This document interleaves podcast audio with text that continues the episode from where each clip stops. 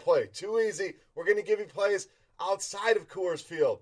Best ball on Yahoo. Yes, we're going to shift gears here and talk a little football. If you haven't tried it out yet, get over there, give it a shot. Best ball, very simple. You draft a team and you are done. No waivers, no setting lineups. So, great way to play. For those of you that are very busy and Yahoo has launched their best ball product, make sure you get over there and try that out. And last thing before we get into plays, Sharp Side. The street contest continues. Make your lock bets. The longest streak is going to win $1,000 in FanDuel credit.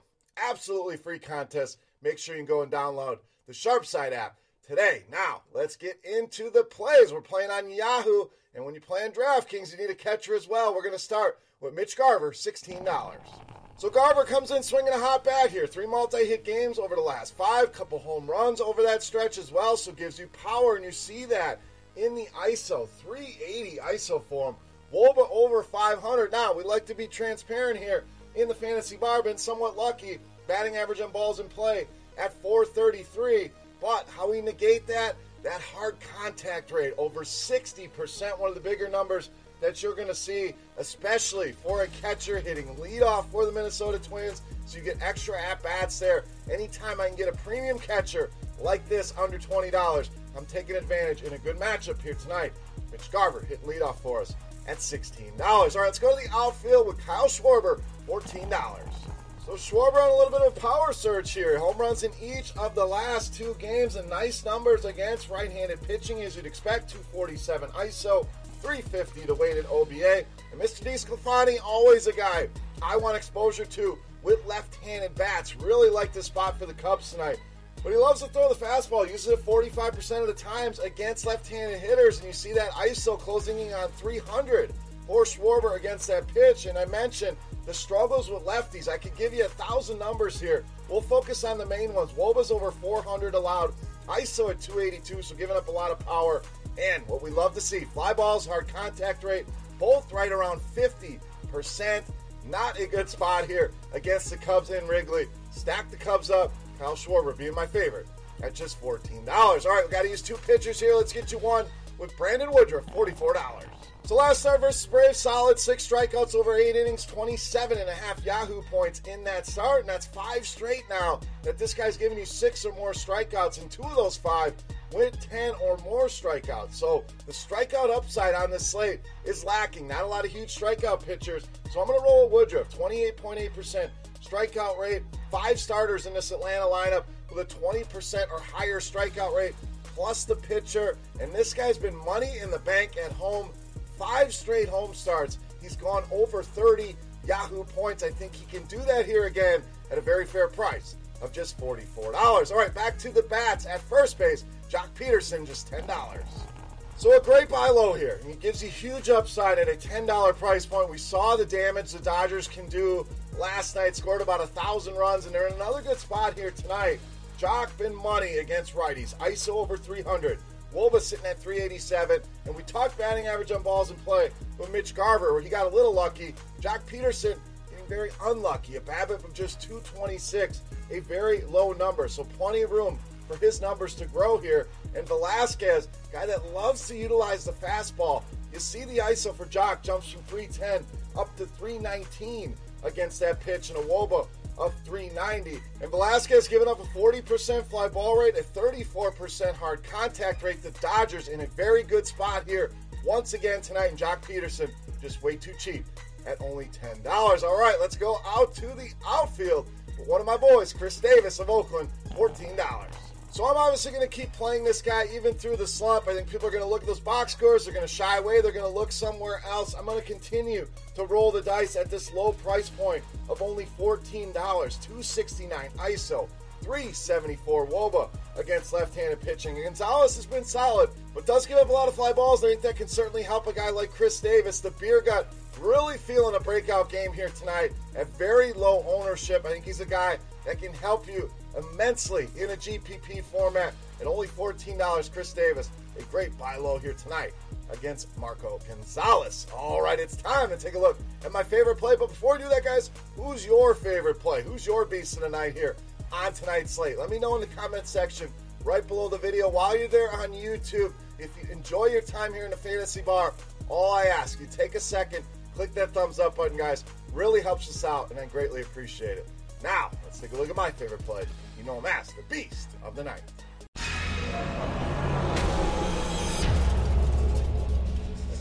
All right, Beast time, and we couldn't do a little homecoming show without six pack first ballot Hall of Famer outfielder Nelson Cruz, $21. Tonight's Beast of the Night. So everything lined up for your boy today, getting Nelson Cruz in here as well. Anytime there's a lefty on the hill, I'm looking at Nelson Cruz specifically against a mediocre lefty like Steven Matz. We'll get to him in a minute. But you see that hard contact rate, one of the biggest numbers that you will see, almost 70% hard contact against left-handed pitching. ISO, as you'd expect, well over 300 at 333. The WOBA, as you'd expect, over 400. This guy's been doing this for a very long time, and Matz has given up a ton of home runs, 15 home runs already to righties, an ISO over 200. 40% hard contact rate. I don't want to spend the next two minutes going on and on about Steven Matz. Not been good against righties. Nelson Cruz, a Hall of Famer against left handed pitching, making him easily my favorite play on this slate and tonight's Beast of the Night. All right, guys, that our up here for Tuesday in the Fantasy Bar. As always, any questions, comments, feedback, hit me up in that comment section right below the video. Can also reach out and follow me on Twitter at BeerMakersFan for rotogrinders.com. I am Beer saying salut. Best of luck here tonight, guys. We'll be back tomorrow with a six pack covering DraftKings. So come back for that tomorrow. But good luck tonight, and we'll see you. Hey, thanks for checking out our videos. If you want more expert advice on DraftKings, FanDuel, or any other daily fantasy sports, make sure you check out the current videos playlist.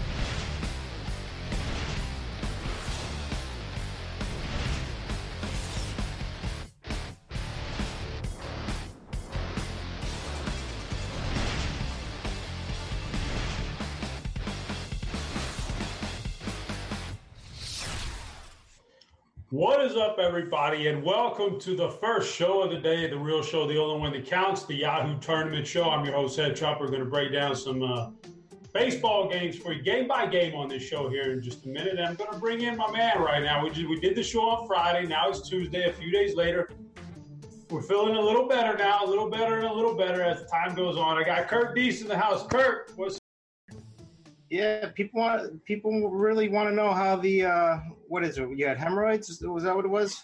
Hernias, hernias. I don't even know what a hemorrhoid. I don't even think I've ever had a hemorrhoid. I don't even know what that is, and I, I probably don't want. I'd rather have that than the hernia thing, though, boy. But uh, yeah, I feel feel a little bit better. I feel a little bit more spunky. Uh, physically feeling better. As far as my baseball teams are going, they're they're really not much better than they have been all year. Just very very sporadically. How how's your uh, MLB going so far?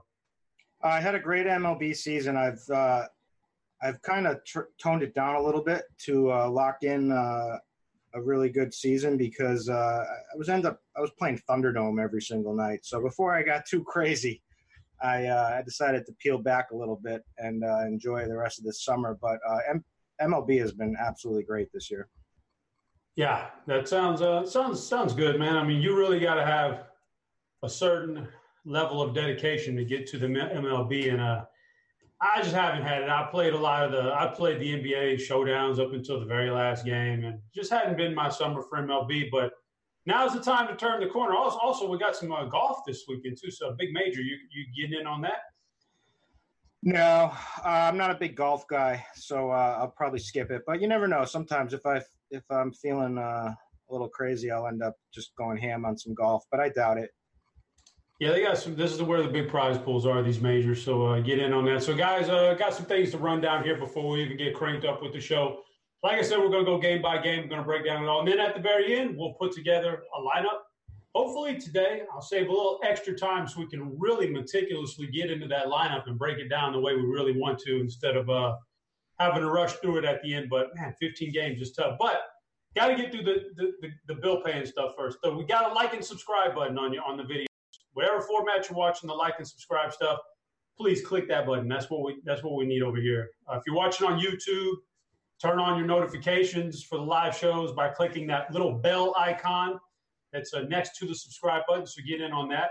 Also, guys, as of today, the Yahoo Best Ball is live. So if you're into that best ball stuff, which I know a lot of people are, it, it is the uh, it is the way to play season long leagues these days. Yahoo is now live, so join one of those leagues today. They they sponsor the show. They got a great product. Period. I know I know Kurt plays all the fantasy sports at Yahoo for DFS. It's just a great product. So get in on the best balls today over there. Also, while you're looking at the best balls and you're trying to figure things out, use RG. Use RG to the best of your benefit. And if you do want to use RG, right now is the time to do it. After the All Star break, we've got this big promotion going on where everything's pretty much sliced in half for your uh, for your fees. You can get in on one of these uh, one site for one sport for eighty four ninety nine. Combo it up for ninety nine ninety nine. That's the way you got to go. Actually, you combo the sites up. That's what you do. Ninety nine ninety nine. Get the RG information. We talked about it on Friday's show such great content. Even just one little piece like the Cheese is Good article is worth that every month. And then you factor in what Notorious does, what STL Cars does. The expert rankings is everything going into it. That's that's that's the place to be. So if you're looking for a discount, that's your discount right there, guys. Also, we're not finished yet, Kirk. We got more stuff to get through here. Tell me, bring it on. Oh man, the Sharp Side app. I know you're I know ah. you like. I know you like your little sports betting. The Sharp Side app's got the uh, the streak, the streak contest going on now, which is go into the app, pick out a game, click on it, and lock it in as your streak game. If you win, you've got a streak built up, and you keep on going on and, until you finally lose. When you finally lose, your streak is over, but you can start over again. So, what happens at the end of the month is the longest streak is going to get $1,500 in FanDuel credit into their FanDuel account. That's pretty awesome stuff right there. Taking a gander at the, the Sharp Side app, there's only the highest streak right now is only at 11. And I think that's I'm not I'm not certain, but I think that streak might be over with because it's been sitting on 11 for a while. So you've still got 14 days left in this month. You can catch that guy at 11, and you can be you can be the the streak master here for sharp side for the money. You can get that fifteen one thousand five hundred dollars is nothing to sneeze at. That's not just some little old pissant fifty dollar promo right there. That's fifteen hundred bucks. That's pretty good stuff right there. So I would say get in on that. It costs you absolutely nothing to give it a shot. Just download the app and and we're all going to look at Vegas lines anyway when we do DFS. It all it all comes comes full circle. So get in on that. And then I got the last one here is the RG badge promo as always. Producer going to drop the link in chat for our RG badge promo. Get in there. Go and change out your badge to a Roto Grinders badge. Finish uh, top 10 in the tournament of 5,000 or more people. You're going to get, uh, well, you're going to you can get a free shout out just for doing it, but you can get a, a, free month's worth of RG stuff if you finish top 10 in that GPP and you let us know about it, screenshot it, and all that stuff. So we got the the shout out today. It's just one name, just one name today. We had like twelve of them on Friday, but we got one name today. That's Crack Bang. Crack Bang is uh, the guy we want. I see Dean in chat. Dean's uh, ruffling my feathers about the pro, but he will not ruffle my feathers too much because number one, I'm a professional. We can whip through these 15 games quick. We will whip through these 15 games quick. We're not going to sit there and we're not going to stroke each other on the pitchers for the next 45 minutes. We're going to get through these games fast. And number two, he has no room to talk because I witnessed the show on Friday where half the beer ran down his face as he was trying to shotgun it. It was a good effort, but man, some guys just got to stay in their lane and uh, cut, cut, him some slack. I heard uh, he he's still drunk. He ended up going on a complete bender after that last night. So, you know, give him a break here in chat. He's probably not in his normal mindset. Fair enough, Dean. I'm going to cut you some slack. Cut you some slack. Kurt D says so. So with that being said, Kirk, man, we're going to break down these 15 games. I like this format, game by game. We could just quickly breeze through these games if we don't have any interest in them, and we get through with it, and then we'll save us about 15 minutes at the end, and then we'll build us a Yahoo lineup because I think it's going to be very interesting. The overview I'm seeing today. Correct me if I'm wrong. Not a lot of great pitching There's actually might just be a couple of really, really good pitchers, no great pitching, lots of offense, so many high team totals out there. So, are you seeing the same thing I'm seeing? Like just a ton of offense out there tonight? Yeah, there's no shortage of offense tonight, and uh, you know, good good spots all over the place. And then, uh, I mean, we do have some some good arms, but not great arms, right? Like uh, some guys that have outperformed our expectations this season. Um, and then uh, I would say kind of maybe the, the the one true ace would be Walker Buehler. Yeah. And then uh, and then we've got some decent mid range options, some value plays, and then some some guys that are super cheap. So there's plenty of different ways to attack this slate tonight, and uh, but bats are going to be the priority. So, from a personal standpoint, I'm a, I'm kind of like even on the NBA or baseball, I see six, seven, eight games. That's kind of my sweet spot. That's where I'd like to be. And then I, I you know, I'd like for uh, the stuff to shape up a certain way within those six or seven, eight games. That's where I like to be. But here we are, 15 games, like so much offense. Is this is this the kind of slate you will attack heavily, or you'll pull back on because there's going to be a lot of variance? Do you like this kind of slate, or or how, how do you feel about something like this? Uh, I'm going to attack it the same way I attack every slate. Is I'm just going to play every single contest, and uh, hopefully uh, I do better on a large slate here. But it's going to get. I'm prepared for the variance. I'm prepared for the craziness. You know, there's going to be. I mean, nothing was crazier than uh, over the weekend when Coors went absolutely ballistic. When it looks like it was going to get potentially postponed. Um, I like you never know where you're at on a given slate any given night with the way that these offenses have been uh, shaken out lately. So I'm expecting that tonight. I'm expecting it to just to be crazy, but I'll be in there in every contest. All right, let's yeah. do it then. Let's get into it then. Let's just kick it off with the first one. Again, we're going to be using some Yahoo pricing here because that's our sponsor site, and we'll build a Yahoo at, uh, team at the end. So let's crank it up here with the first game on the board on the Roto Grinders lineup page. That's the Dodgers at the Phillies, nine and a half total here with Walker Buehler, the the aforementioned Walker Buehler, minus 200 over Vincent Velasquez. So uh, pitching in this game, I assume we've got to have Walker Buehler on our radar because he's one of the very few really solid options tonight.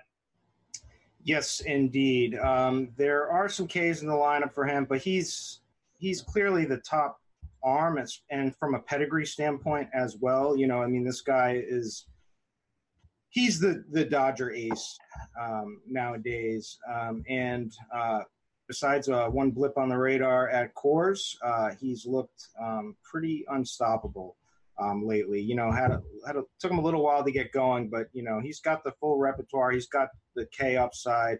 He's he's a nasty pitcher. He's got nasty stuff. So. Um, I, you know, the only thing to not like would be the ballpark and the potential weather here. And you know, there are some tough bats, um, especially from the with the platoon, um, you know, in this lineup. But there's also some Ks here. They are somewhat patient of an offense, and they do take like guys like Rhys Hoskins take a lot of walks and whatnot. But I, I think he's from a I, he, he's probably the best pitcher, going to be the highest scoring pitcher slate, in my opinion. Should be, should be. Yeah, I, I agree. Carty's projections say otherwise. The bet says otherwise, but I'm not buying that. We'll give it time. Maybe closer to closer to the uh, game, they'll uh, factor in. He'll factor in a few other things, and you never know what what may change there. So, uh, the the bats. Then I assume the uh, Philly side we can scratch off. Um, yeah, I don't have much interest there. It would be for deep GPP stuff, but uh, you know anything can happen. But uh, yeah, I don't have much interest. So on the other side, we have a, an elite offense here. One one of the better offenses on the day. One of the better offenses in all of baseball, really. Uh, and they just keep on producing, man. And they get a pitcher today who can be wild at times, can be on a short leash, can give up home runs. So where does this Dodgers uh, stack rank on your on your GPP radar? I mean, they got to be up there. Uh, they should be pretty popular. Um, they were, they were, they went off last night. We saw, you know, the damage. The pricing is is good on some of these guys. Like Joc Pederson is just way too cheap, uh, leading off. There's pinch risk, but it doesn't really matter. Um, he's only ten bucks. And Vincent Velasquez, this is a guy there just continue. I mean, he's pitched decently well recently, but I'm not buying it. This is a really tough spot. There's a lot of you know potent lefties that can really do some damage here against him. and uh, they've been trying to make this guy work for forever, and uh, he's just not not very good in my opinion. He doesn't have a the full pitch repertoire uh, to be successful. So. Um, and he struggles with command of time. So this is a high upside spot, especially with the way the Phillies bullpen has been this season so for the the Dodgers. So you have to like a lot of these guys. So like Joc is is probably the, the best play, and then uh, Bellinger is uh, someone if you're going to prioritize one high end bat in the outfield, he's probably the guy. Yeah, the uh, chat saying that the lineup is just out. It's not showing on the RG page just yet. I give it a probably about a minute. It'll refresh, and then uh, then we'll circle back to it and see if there's any anything big right there. As of right now, let's move on to the Washington Baltimore game where it's an 11 and a half total. Austin Voth against Asker Asher Wojciechowski, 11 and a half minus 188 in favor of Washington there. Voth Wojciechowski, is there any uh, any love for either one of these guys? Uh, there's not. Um, people. Hey, listen, you have you don't have to sugarcoat it for you. You just say no. Let's move it on down the road. Yeah, I don't. I mean, people might try to get cute with uh, Voth, um, but uh, I have not been very impressed with what I've seen out of him. Uh, watched most of his starts, and uh, yeah, it's a matchup against the Orioles. That's about it. But uh, we do have some potential weather concerns, so we'll have to wait for Roth on this one. But uh, I'm not interested in pitchers. I'm interested in bats for sure in this game. All right, talk to me about the bats. Then you like some bats here. Let's uh, tell me what tell me which ones jump out on on either team. You have at it. I mean, Woj has flashed some strikeout stuff, but this is a this guy is not a great pedigree talent or anything. He's just somehow luck luck boxed his way back up into the majors, and uh, he should be pretty bad. Um, and this is a really tough uh, Nationals lineup, and it's a tough ballpark, so um, should be hot and humid.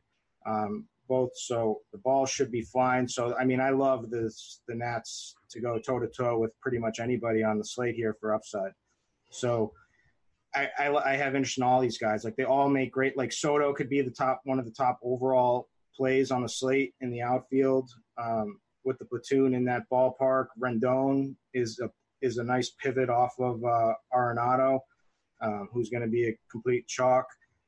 Eaton, whatever, Turner um, can go toe to toe with anybody here in this spot. So, I mean, all these guys bring upside. Matt Adams is cheapish, uh, probably good for a homer here tonight. And uh, we know how bad this uh, Baltimore bullpen is. Can we run it back with anybody from Baltimore if you're into like a like a little mini game stack? I mean, you can because I don't think Voth um, or the Nats bullpen is very good either. Um, so, um, you know, like VR, let me see pricing first of all before I spoke.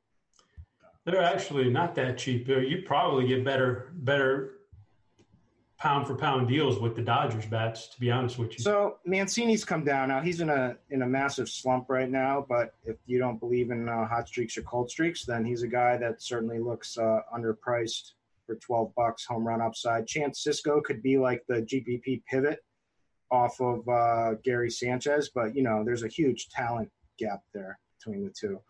But you know, I could see that working out. Um, Dwight Smith Jr. is cheap, has some pop, um, and uh, I mean that's about it. I mean, VR always has upside.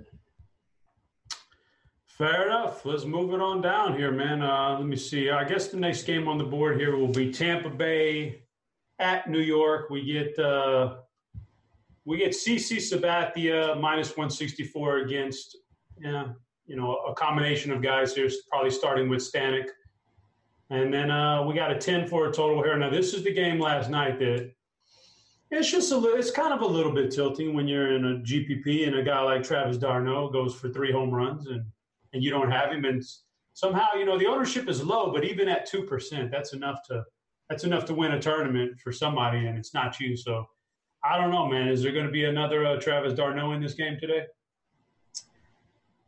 Um, CC has done okay. Um, the advanced stats say otherwise. Um, so there's always a, a, you know, there's this game could go both ways. He's certainly capable of racking up a decent outing against uh, Tampa, who does strike out against left-handed pitching. He's not a much of a strikeout guy.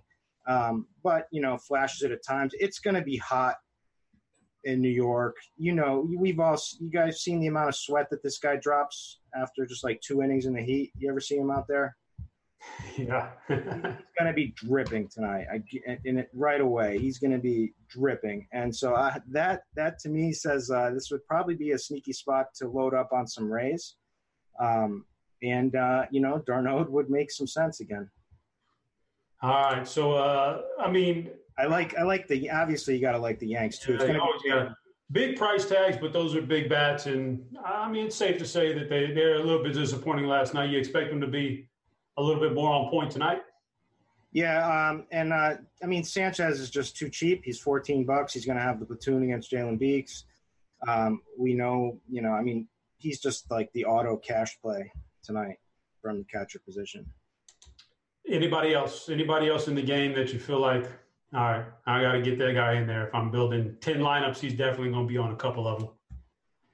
Um, it would be uh, Garcia would be the potential just because of his price tag, just looking for a home run against uh, Sabathia.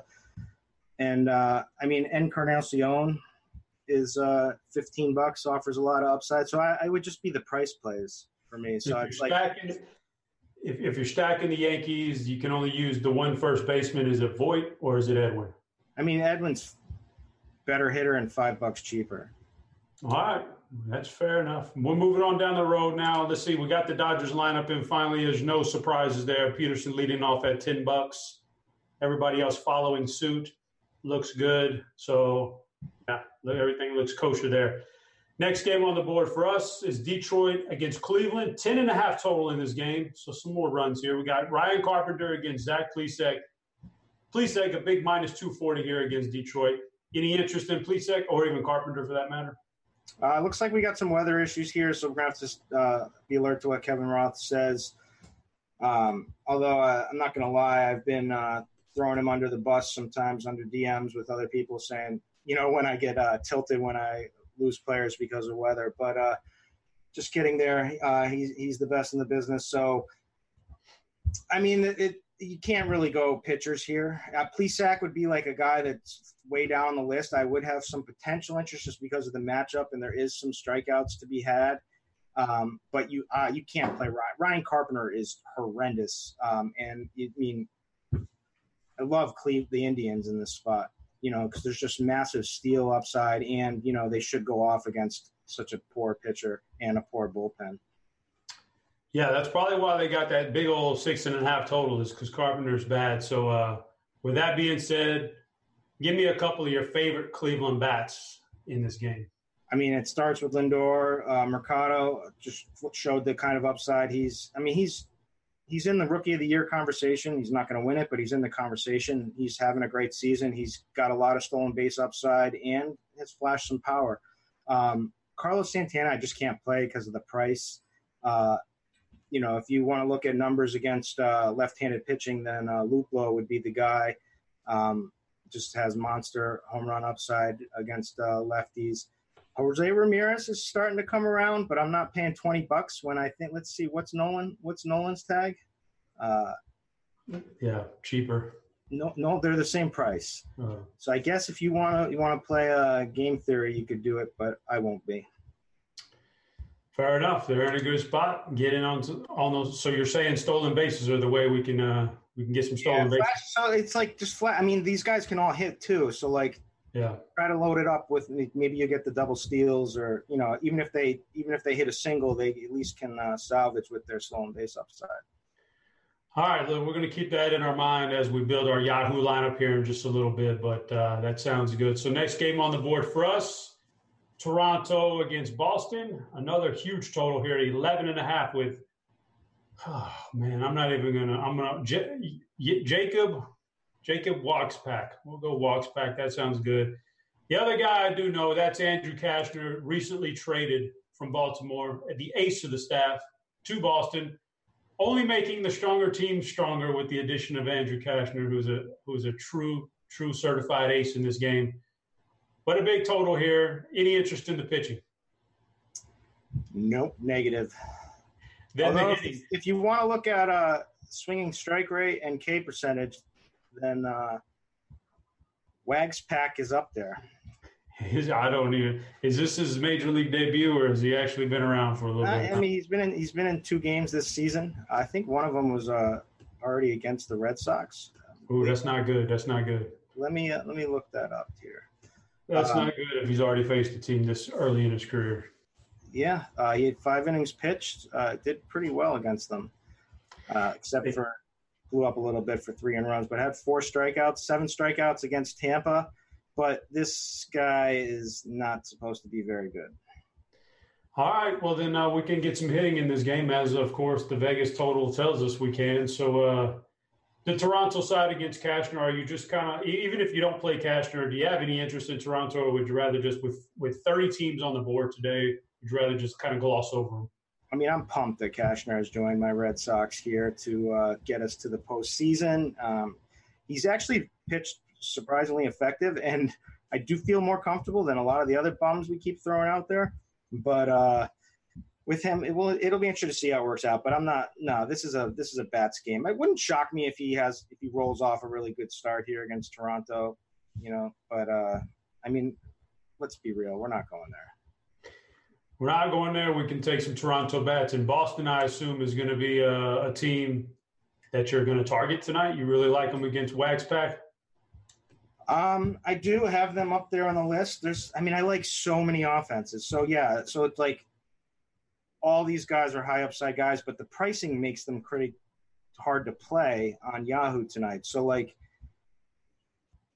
I mean, the only reasonably priced bat is uh, Benintendi, who's been struggling um, lately um, at 15 bucks. JD uh, is definitely he's he's probably the the second back. I'd probably take JD first. Benintendi I could use if I wanted a piece of this game.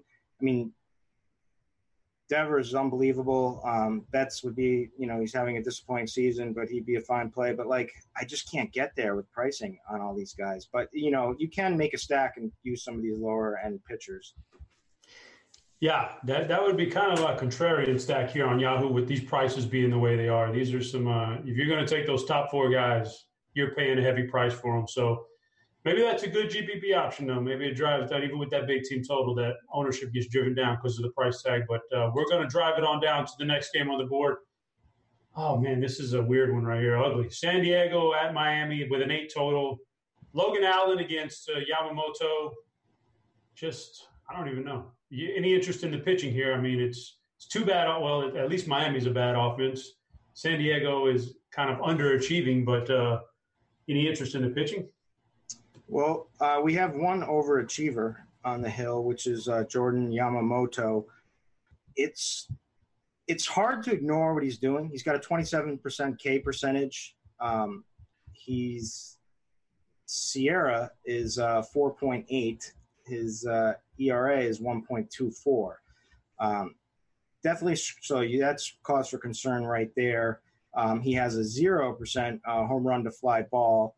Um, and meanwhile, he's given up 43.1% hard contact. So it appears that he's been getting extremely lucky. Um, he's got an extremely low BABIP, um, does pitch in a good park, has K upside for some reason. I can't quite pinpoint. His pitch repertoire doesn't look like he doesn't throw heat. Um, and he doesn't have any pitch that really stands out as really nasty. So I'm not buying it at all. And uh, he might be popular and he might do very well because of this matchup tonight, but it's someone I'm fine avoiding. The only case, I mean, the case to be made would be that the strikeout stuff he's flashed so far, although it's off of a very low swinging strike rate um, in comparison to his K percentage and uh, the matchup with the Padres and in the, the good home park, and you get to avoid any of this weather. But uh, yeah, I'll, I'll pass there. So what you're telling me is San Diego, who will be like less than one percent owned, could possibly be if you if you wanted to go with the power bats here, and some of them are actually pretty cheap, could actually be a GPP winning lineup here, a GPP winning stack when you start talking about a home run upside in, in a vacuum, Reyes, Machado, Renfroe, even Tatis. That's a lot of power right there. Especially for the price. Like Mejia could be a fine catcher play, like that no one's going to play for eight bucks. Uh, Renfroe, the home run upside for 15 bucks. We like him against the lefty, but um, certainly has been hit, you know, hitting some right-handed pitching this season. Renfroe, I mean, Reyes, Reyes offers the uh, home run upside. So yeah, it's just a tough park, and so you worry about the upside too from this lineup in general. But I think you can use some of these guys. I think All they're right. completely sneaky. And is there anybody on Miami against a left-hander you feel like you need to get in there? Okay, just move, move it on down the road if you want to. And I think Logan Allen will probably have a decent start here. Um, he'll probably rack up a bunch of outs, um, but uh, he just doesn't have that K upside. Okay, upside. All right, let's move it on down. Then Arizona at Texas. Here you go. And here's a nice hitter's park for you. Uh, we got a 10 total here with Lance Lynn minus 162 against Alex Young coming back for Arizona. Lance Lynn, oh man, Lance Lynn. He shut out the Astros in the first game back off the All Star break. He's a, he's an interesting character. He can he actually flashes some really good upside at times. What do you think about these two pitchers? Yep. Uh, Lance Lynn is for real. Uh, I've been saying it for probably the last month, you know, especially when I went and I watched him pitch against the Red Sox and I, I had like great seats for that one game because it was a afternoon game or like no, and there was a Bruins playoff that night. So like nobody, the ch- tickets were really cheap. So I grabbed like really sweet seats and uh, man, he blew me away with how good he looked. And I was like, oh, and then I started digging into this guy and he's legit. He's always been decent against right-handers, but he's downright nasty against them this season. He throws heat. He's he's you know he's he goes deep into games. He's like everything we want. It's a tough ballpark, um, but you know I, I like what he's been doing, and I, I'm I'm fine playing him here against the Diamondbacks. So Buehler, if I could get to Buehler, he would be my number one. But if I can't get to him, I'd be just fine plugging in Lance Lynn. Interesting. Lance Lynn getting a, the seal of approval from Kirk Dees today. So, uh, on the so I assume Arizona bats are not something we really want to target in this game. Then, and and that's fine. With 30 teams on the slate, you got to draw the line somewhere. But the Rangers at home against Alex Young, the left-hander. The Rangers aren't necessarily a team I. I mean, they're so a lot of their power comes from their left-handed hitters. Facing left-handers isn't always the most optimal thing for them. But is there anybody in this lineup that we're looking at? Um, I mean, this is a this is a if you want to, Lance Lynn will be somewhat popular. If you want like an unowned stack, it's pro- in a really good ballpark and heat. Then uh, you know, guys who have home run upside, then uh, the Diamondbacks could definitely fit the bill. So as much as I do like Lynn, I can see the the upside if they uh, if he regresses a little and gets knocked around in this heat. You know, anyone can have an off night as well. Like Jake Lamb is cheap.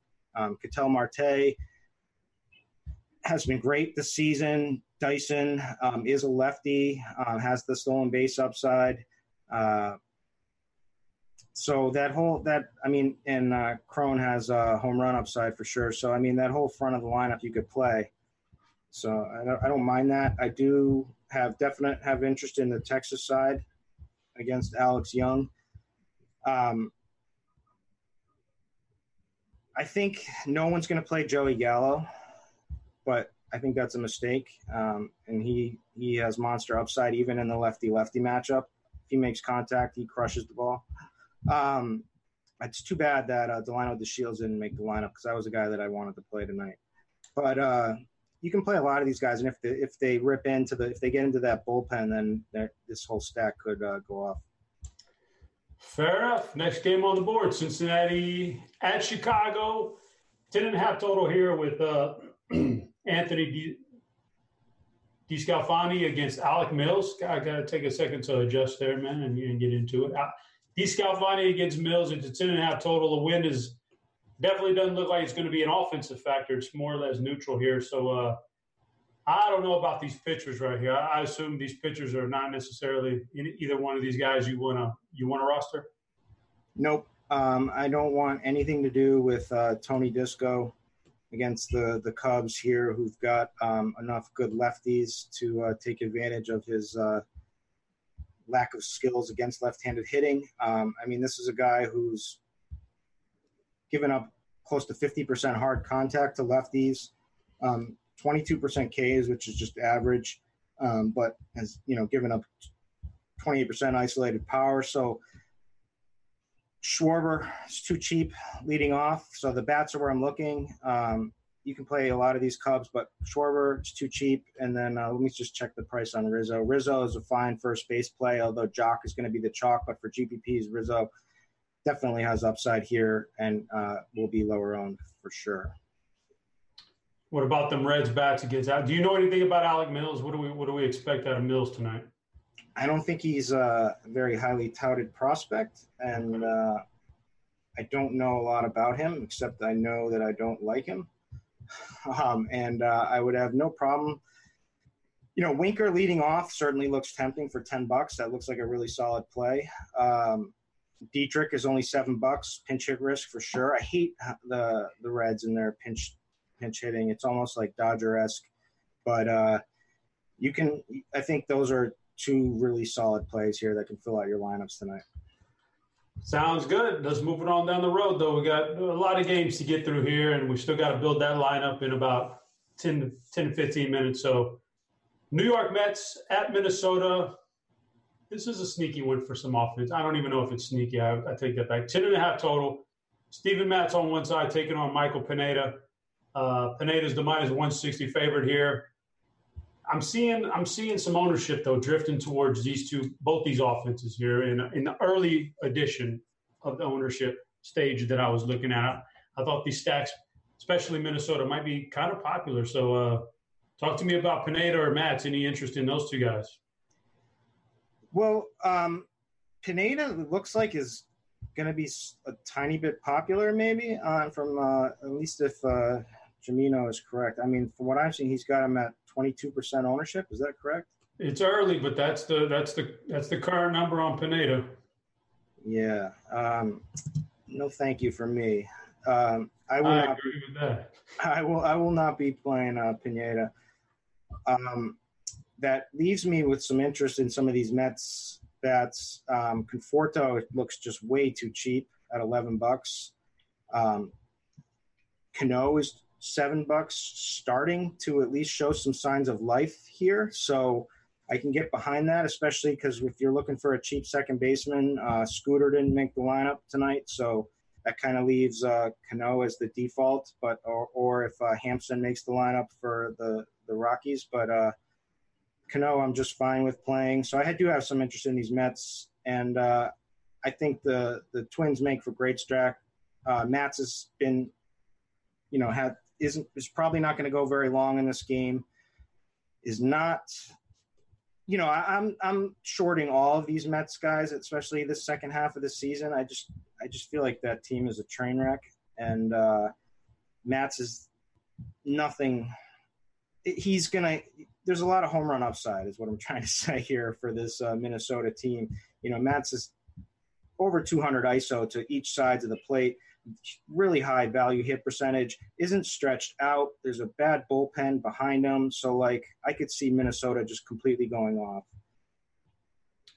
Yeah, there, I think is there weather issues here? I don't, I'm not seeing it. I'm seeing pretty pretty neutral weather here, so I don't think we have anything to worry about. But uh, yeah, I'm, I'm seeing. Uh, if you got to pick one guy, one guy taking on Matz tonight, one guy out of this Minnesota lineup, who's the go-to guy? Oh, it's Nelly Cruz against the lefty, Yes. right? There we go. Now we're talking. I'm talking. day, every day. CJ Cron too um, will be completely forgotten.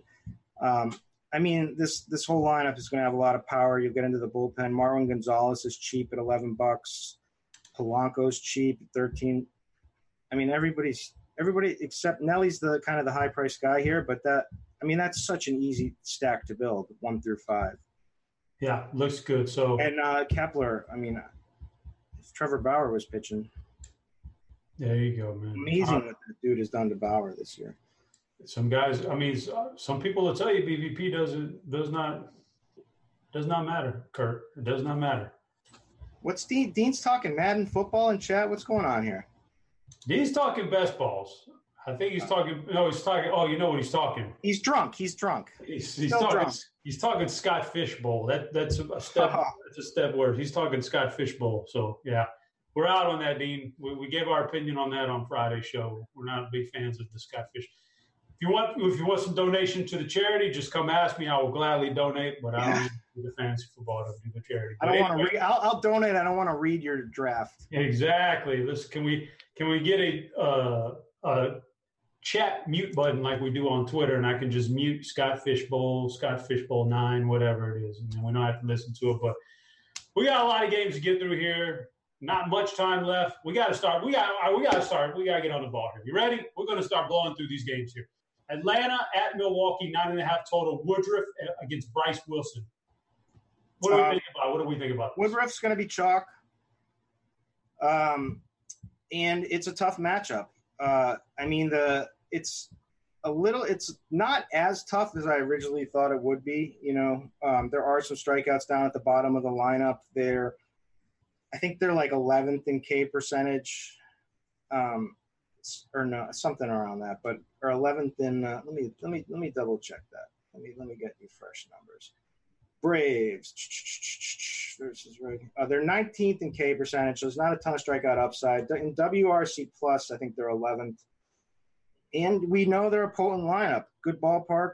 They have some uh, some guys that can take advantage. Freddie Freeman can take advantage of that ballpark for sure. Markakis, you know, makes contact. Strikeouts down the bottom.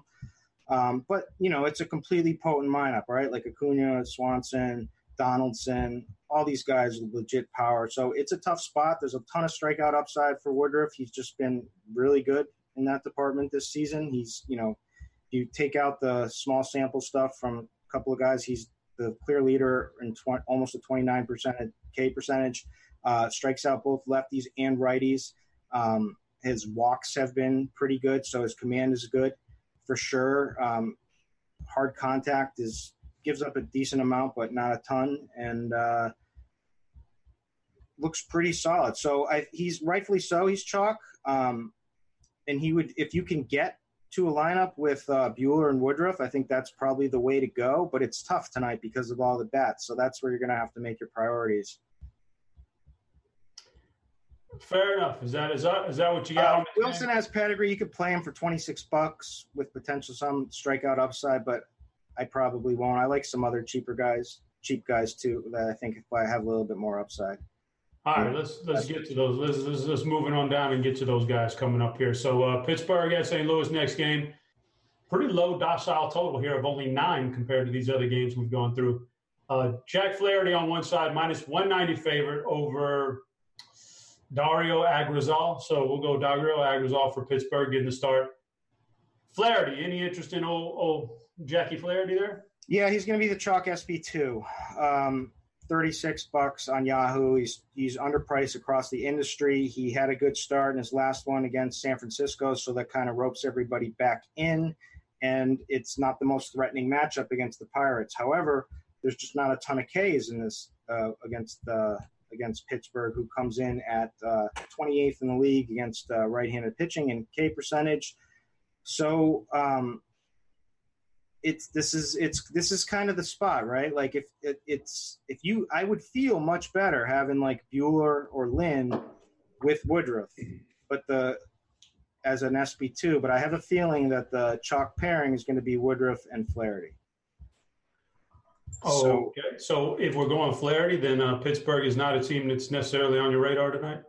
No, um, I mean that's he's he's had some some shaky starts, um, and the weather should be hot there. Let me double check that. What's what are you what are you showing for a dew point chop? Uh, seventy nine degrees, eighty eight percent humidity is what I'm seeing right uh, now. That looks that looks rough, but uh, I mean Josh Bell, right? Yeah, he's he's the he's the one guy, right, that you can always single off out of this lineup if you have to. Yep. Um, Adam Frazier leading off too. Um, no one's going to play him tonight, but that's he's he's I mean, this game could this game has like could go both ways. There's sneaky upside in both both sides. Your best couple of bats against against Agrazal tonight for St. Louis. Who's your best couple St. Louis bats? Tyler O'Neill. Yes, he's good, man. Uh, I don't know if he's good. He's well, big. He's been, he's been good to DFS here. The he's been good. He's so. been good lately. So that's all about. Listen, he double donged for me the other day. Yeah, me too. And then I ended up, oh. and then I ended up getting smoked at the end because all the freaking cores, the Senzel, and everybody caught me. So the way it works, Kirk, is what? if a guy double dongs for me, he's automatically good for at least the next couple months. I don't care how if he doesn't 60, even get another 60, hit. Sixty-six percent hard contact over the last thirty days. A lot Ooh. of strike. He strikes out a ton but this is a matchup he should be able to exploit. Um, I mean, he's he, he's eight bucks, so he's he's definitely the home run upside value bet.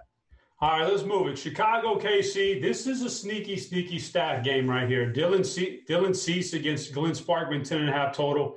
Pretty even odds here. Only minus one twenty on the Chicago White Sox side. I, I, I assume. Okay, Franmil Reyes has been scratched from the uh, Miami lineup, so that does take some of that home run appeal.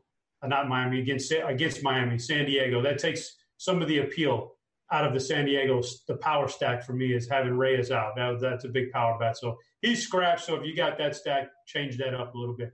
Kansas City and Chicago. Pitching, I would assume, is not the strong suit in this game. Yes, not not for Kansas City for sure. Is Dylan Cease any good? He is. He's but he's raw. He's a young prospect with a lot of K upside. Um, flashed some good K stuff, but that was against the Tigers. Also has struggled with his command, like uh, guys have so far, and you know when they come up. But this is a guy that if you know the the Royals are not very patient lineup. There are Ks in this. It's the first time they're seeing them.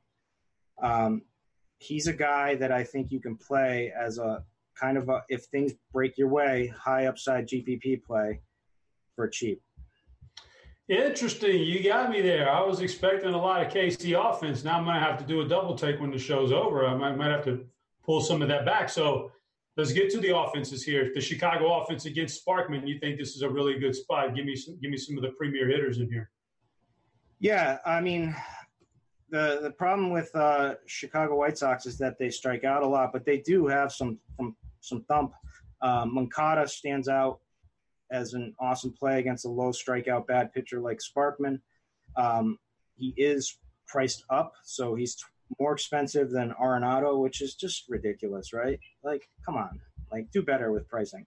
But um, yeah, there's there's high upside for home. I mean, there's home runs, tough ballpark, but like Moncada, Abreu, even McCann, uh, Jimenez down in like the sixth position um, makes some sense here. So this is this is kind of deep GPP stuff, but uh, I don't mind it. And especially, I kind of like them for like filler to like differentiate your lineup tonight, like because I don't I don't know about this this the whole stack going off. All right, fair enough. Next game on the board. This could be stacked, and, I guess. And uh, sorry, Mondesi is always worth thirteen. Yeah, always, always. And that thirteen dollar price tag on Yahoo is ridiculous. He's you can jump on that in cash games for sure. Next game on the board has a lot of runs projected, but they said that last night, and that did not work out last night so much. So San Francisco at Colorado. Pomeranz looks like the starter here, although I've heard some rumblings of Suarez maybe at some point. I don't know. Pomeranz against Lambert. Uh, I'm going to assume, just as always, we don't really touch the Coors Field pitching too much. So uh, the offenses here, give me some, give me some thoughts on these offenses. Yeah, you like them, right? Like you, you, there's a lot yeah. to like here. This Pomeranz sucks. I don't care what anyone says. He had flashed like two two strikeout upside uh, games, one against uh, the Rockies in uh, San Francisco, and everybody was, you know, loves to jump run back to this guy, but he sucks. Okay, I'm gonna say it. And uh, so the Rockies have not been hitting lately. Um, at least last night for sure. Uh, that killed my lineups last night on Yahoo. Uh, I had a, I actually I faded them over on DK. Well, on my uh, best lineup on DK. I had Red Sox, Dodgers, but uh, it was a painful night on Yahoo. Um, I paid for Blackmon. I won't be paying the twenty-seven dollars for Blackmon tonight, but Story and Arenado are the two priorities if I can get them in. Desmond, I think, has a lot of upside, um, but he's nineteen dollars. No one's going to play him, so I do kind of like that.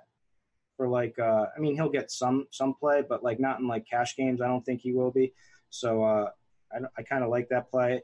Uh, Iannetta will probably be popular catcher play, but then, then you look like any of these guys, you can make any lineup you want. Like if you fade Nolan and you play like Sandoval at 13 bucks, he's a good pivot. Uh, Brandon Belt is like the clear chalk first base play. Um, Yastrzemski uh, looks pretty nice for 13 bucks. Buster Posey's starting to hit. I mean, it's we don't need to. I'm, I'm not paying 17 bucks for Brandon Crawford. He's hot though. I know, but I'm not playing. I won't be playing him tonight. But if you want to, go for it. It's a weird thing about those hot streaks in baseball, right? The guys they just suck for so long, and then they get hot, and you can play them while they're hot, and, and it's all good. And then once they stop being hot, please get off of them again. But right now, he is hot. If you were ever ever going to play Brandon Crawford, now is the time to play him. Well, you can always play. I mean, he's a he's a home run hitter when he actually can hit. Yeah, Course, so he's actually making a little contact, and he's in Coors. Everything's working good for him now. And in about a week and a half to two weeks, we'll be looking at him and saying, "Nah, you never play Brandon Crawford again," because it's just the way it is. But this is a massive total, 14 and a half again tonight. I mean, it's just it's just crazy. So I don't know if it's going to go under the radars. We'll, I'm gonna we'll wait it closer to the game time and we'll see where Jamino has some ownerships at. But if it seems like it's going to go a little bit under the radar with all the other offenses tonight, you could definitely get on this and don't be scared of it. So next game on the board, we, we got two games left here. We need to shoot through them here so we can start building our lineup, man. Seattle at Oakland tonight, nine and a half total with Marco Gonzales and, and Mengden for Oakland minus 174. What about the two pitchers here? Nope, negative. Batters then. Give me some batters here. We, we can we got a lefty on the mound for Seattle. That's usually pretty good against Oakland. We can usually find some Oakland power against yeah, low, low strikeout lefty. So that's that's a good thing. Um, all these guys can be played. Um, you know, uh, Semien, Chapman, Olson certainly has good numbers, lefty lefty. Uh, great numbers, lefty lefty, and uh, is sneaky here. So um, certainly uh, Gonzales is just you know he, he, you can you can use both lefties and righties. He's given up 47% hard contact to left-handed hitters so far this season, um, a higher exit velocity. Um, I mean, you can just I think there's a, the high upside stack here. The A's, Khris Davis is uh, in play for his 14 bucks. He and uh, Schwarber are cheap uh, home run upside outfield plays. He's hasn't been hitting homers since uh, he's had some wrist issues and off the IL, but it's going to be there. Um, so you know, tonight very well could be the night. Laureano is the guy that like I love playing because nobody ever plays and he's priced at a point like he's batting sixth. He's twenty one dollars, but he's got speed and power. Um, this is a terrible bullpen, um, Seattle. It's just a tough park, but this is they're fully capable of going off here tonight. So this is like a low on stack with a ton of upside. Yeah, what the- Beg- Phegley has great numbers um, against left-handed um, pitchers for a cheap punt catcher that nobody plays. Yeah, there's a lot of good things to like about the line. What about the other other lineup, real quick? Seattle against Mengden. Is that is he just good enough to keep you away from those guys?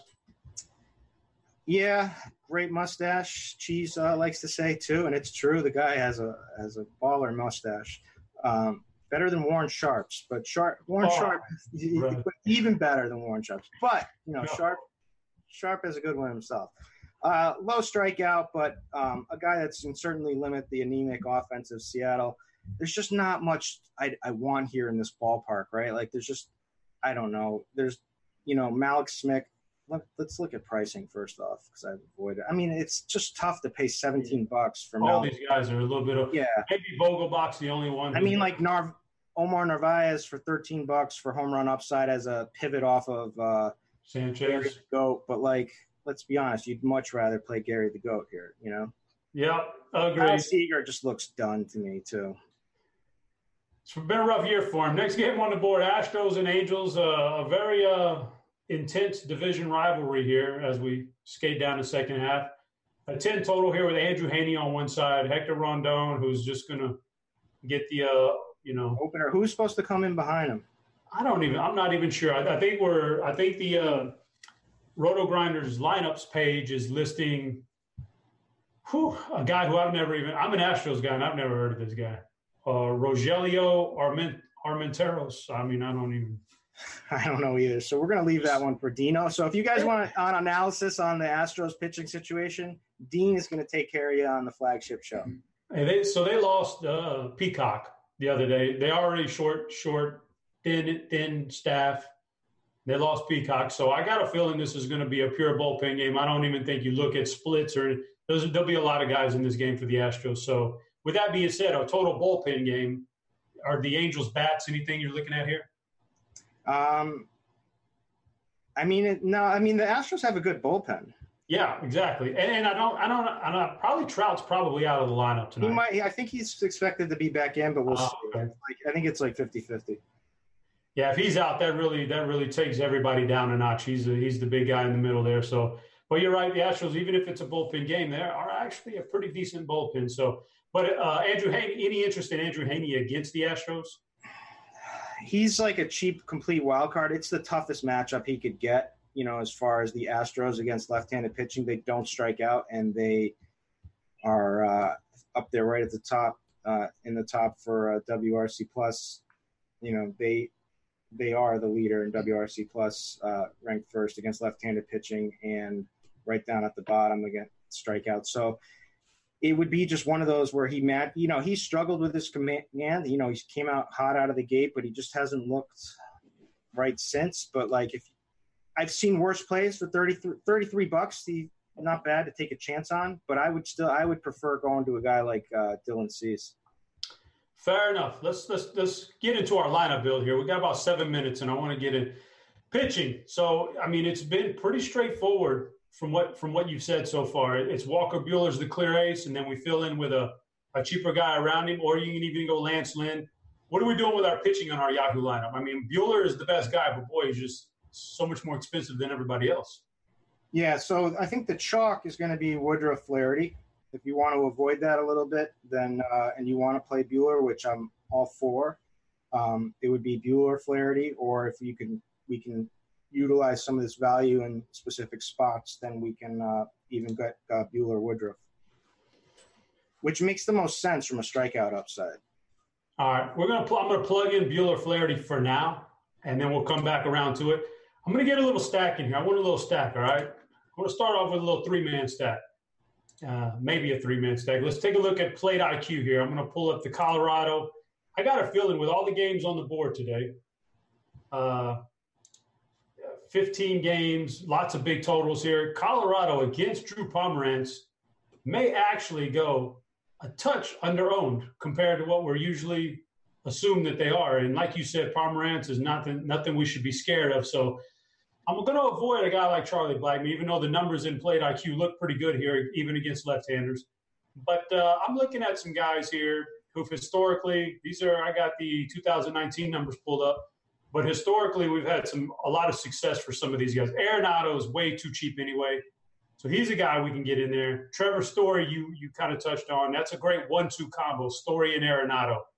Uh, Story's always been really good against left-handers. These numbers this year aren't even they're decent. They're not even indicative of how good he's been in his career against lefties. And then you mentioned the guy Ian Desmond, guy who will fly under the radar, always does well against lefties. Look at the numbers this year: 339 ISO. Uh, of course, he doesn't walk much, but who cares? Well, I want I want big hits anyway. He's got a lot of good things going on here. So, what do you think about a three-man stack of Story, Arenado, and Desmond? Yeah, I like it. Uh, those would be the the three uh, priority bets. All right.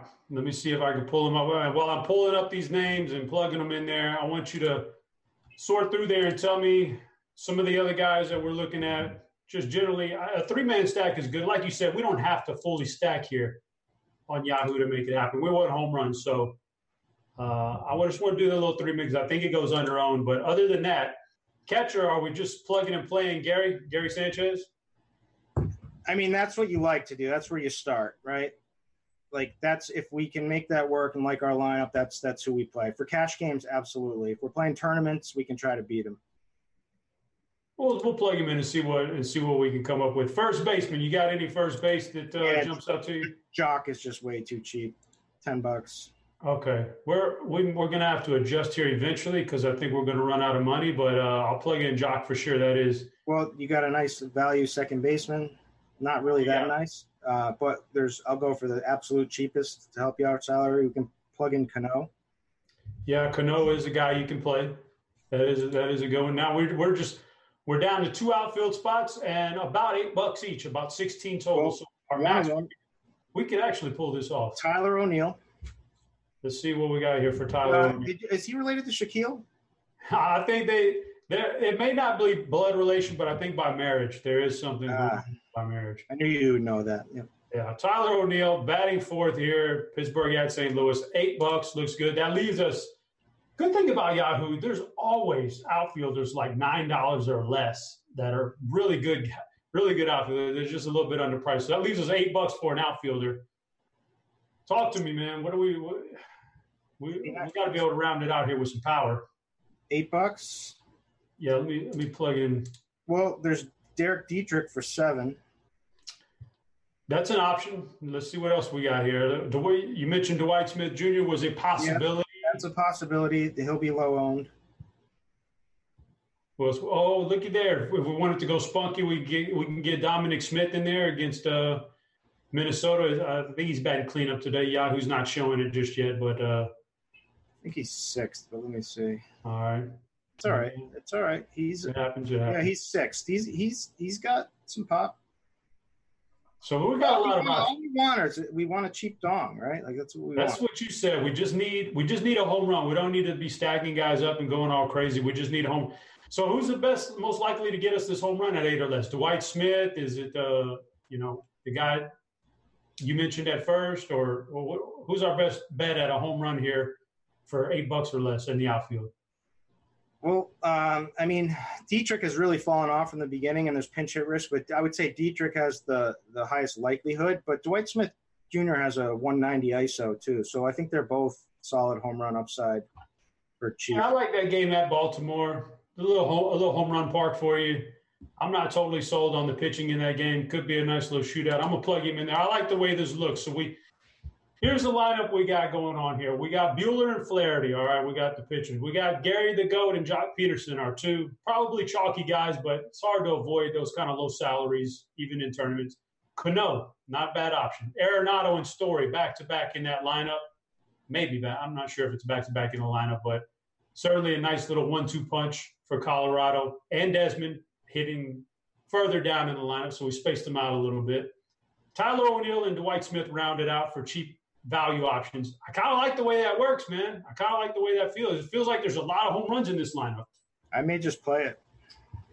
You could always change up the Walker Buehler for something a little bit cheaper, and then and then upgrade maybe a Dwight Smith or something. You know, if, if you feel like it, if you feel a really good outfielder out there for like thirteen dollars, and you can always play Lance Lynn, and that would get you off of the, the chalk a little bit with Walker Buehler. So I like it, guys. I think I think that's where I'm going to land on tonight. And let me click save on that sucker right there so I don't lose it. And that's going to wrap it up here for us today, guys. So uh, I don't know, Kirk. Talk to me, man. Any parting words for the peoples? Just play every content. Get in Yahoo. Start playing more on Yahoo.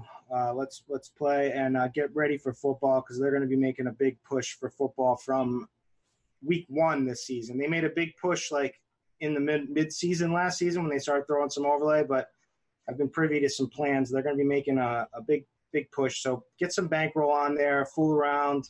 Yes. You know, make a little money before football season starts, and then pound football. Let's let's all pound it, baby. We're gonna ooh, we're gonna pound. And we got best. We can do best balls. We can do. Oh, Scott Fish Bowl nine. If you oh, we're gonna we're gonna take over the next year's Scott Fish Bowl. Going, too. want some practice to get into Scott Fish Bowl, guys.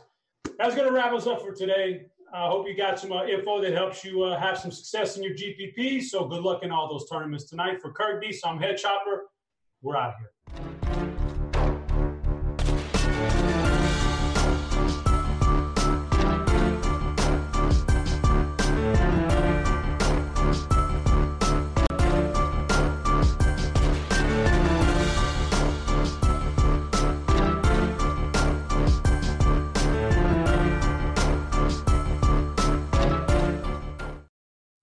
Welcome to another edition of the Monkey Knife Fight Show here on Roto Grinders. I'm Turk Ferguson, and I'm bringing you four favorite props over on Monkey Knife Fight. If you have not signed up for yet, making bad life choices. Sign up using the promo code Grinders, get a free 100% deposit bonus on your first $50. That's free money. All you got to do is play through it, and it is yours, and you don't even have to do any research. Just watch these videos multiple times a week, throw in these props, and let the money roll in. Got four of them for you today. Two of them from the Baltimore game, two of them from the Oakland game. So stay tuned. Let's get to my first prop. It's a two out of three rapid fire in the Baltimore game. All right, so first we have Voth versus Wojciechowski. 1.5 points is what Wojciechowski is giving up. That's way, way too few. Washington currently has a six implied total compared to Baltimore with only a 1.5 implied total. Voth is a decent pitcher. Not great, not bad, but Wojciechowski is terrible. Absolutely horrible. He may have a 30% K rate on the season, but he's giving up a lot of fly balls, a lot of hard contact, The walks are there. He is going to be in for a rough outing today. So you just take Voth, you move on. It's going to be an easy win on this one. Next up, we have Rendon versus Soto. Another easy one. Rendon's probably the better hitter. Rendon's getting the tiebreaker. Rendon's going to win this one. It's that simple. You go with the better hitter if he's getting a tiebreaker every single time when there's the same matchup, unless there's some massive platoon splits, which there's not here. Take Rendon, move on. Next up, Turner versus Zimmerman. Turner is the much, much better hitter here. Let's be honest. Zimmerman's not a terrible hitter, but Turner is an elite hitter. He's going to be hitting leadoff, so there's a decent chance that he ends up with an extra at bat here while Zimmerman may be batting down as far as the six, maybe the seven hole. We don't know, but just looking at the overall numbers versus righty so far this season, 355 Woba for Turner compared to a 295 Woba for Zimmerman. You just take Zimmer, you just take Turner, you move on. Next up, we have a two out of three over under in that same game. All right, so Voth over under 4.5 Ks. This one's an interesting one. I went with the over just because of the matchup here. Voth is currently projected for, for, for 4.5 Ks in this matchup here, has a 25% K rate, but he's going up against a team that strikes out at a decent clip versus righties here, 24.4% in the projected lineup. I think they hit the over 4.5. Decent pitcher, not good, not great, as I said, but can strike some guys out, especially some righties, which is going to be a decent amount of them. And the lefties, Sisco Beth hits 35% K rate from the right left side of the plate going up against the righty. Davis, same number, so he can strike out both righties and lefties in this matchup here. On the other side, Wojciechowski, 30% K rate on the season. I do not expect that to hold up, but 3.5 Ks is way too much, especially considering that the bottom half of the order strikes out at a massive clip for this Washington team. So you take the over on both of those. Lastly, we have Rendon over 1.5 total bases. Chances are he's getting a bomb here. Wojciechowski's not good. So Rendon's going to get a bomb. He's going to get double. He's going to get two hits. He could get any combination of those three, but he's going to hit the over here. So take it and move on. Next up, we have my third prop. It's a two out three rapid fire in the Oakland game. All right, so we have Vogel, versus Canha.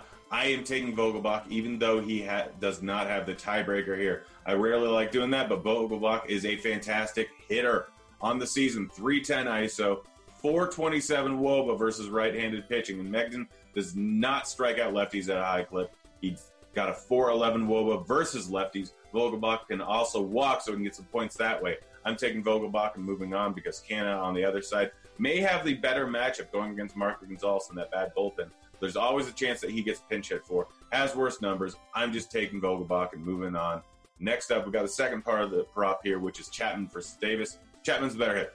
Chapman's a better hitter. Davis has been what, four for 32 in his last few weeks here. He's not been the same since the injury. Chapman, on the other hand, has been an elite, elite hitter this year. You just take Chapman, you move on. Next up, Olson versus Semien. Olson's not getting the platoon split, but he does own the tiebreaker here, and he's going up against a low strikeout pitcher. Olson, we always worry about the strikeout, so if he's putting the ball in play, he crushes it. And so that, with the tiebreaker, you take Olson, you just want to take some money. All right, last up, we have my last prop of the night. Before I get to that, don't forget to like and subscribe over on the YouTube channel. Let you know when these videos come out so you can put, throw in these props as soon as the videos come out. Also, leave any questions or comments you have in the comment section over on YouTube. I'll try and get to them as soon as I can, or leave any of your favorite props over there.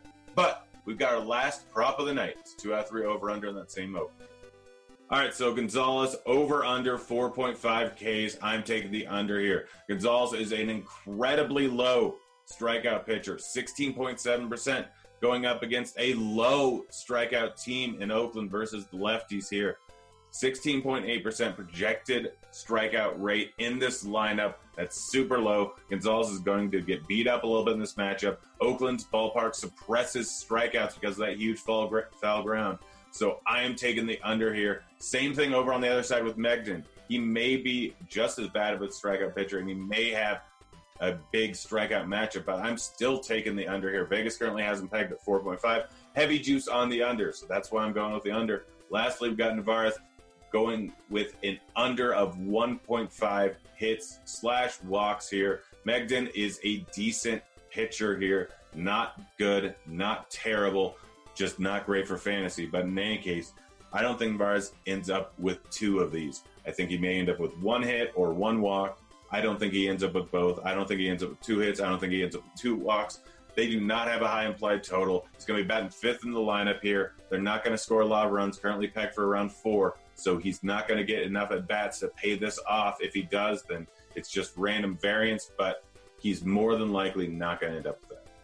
All right, guys, thanks for watching. Hope you enjoyed the video. We'll be back again later on this week with more props for you. Good luck on all your props tonight. I'm out of here. See you, kids. Hey, thanks for checking out our videos. If you want more expert advice on DraftKings, FanDuel, or any other daily fantasy sports, make sure you check out the current videos playlist.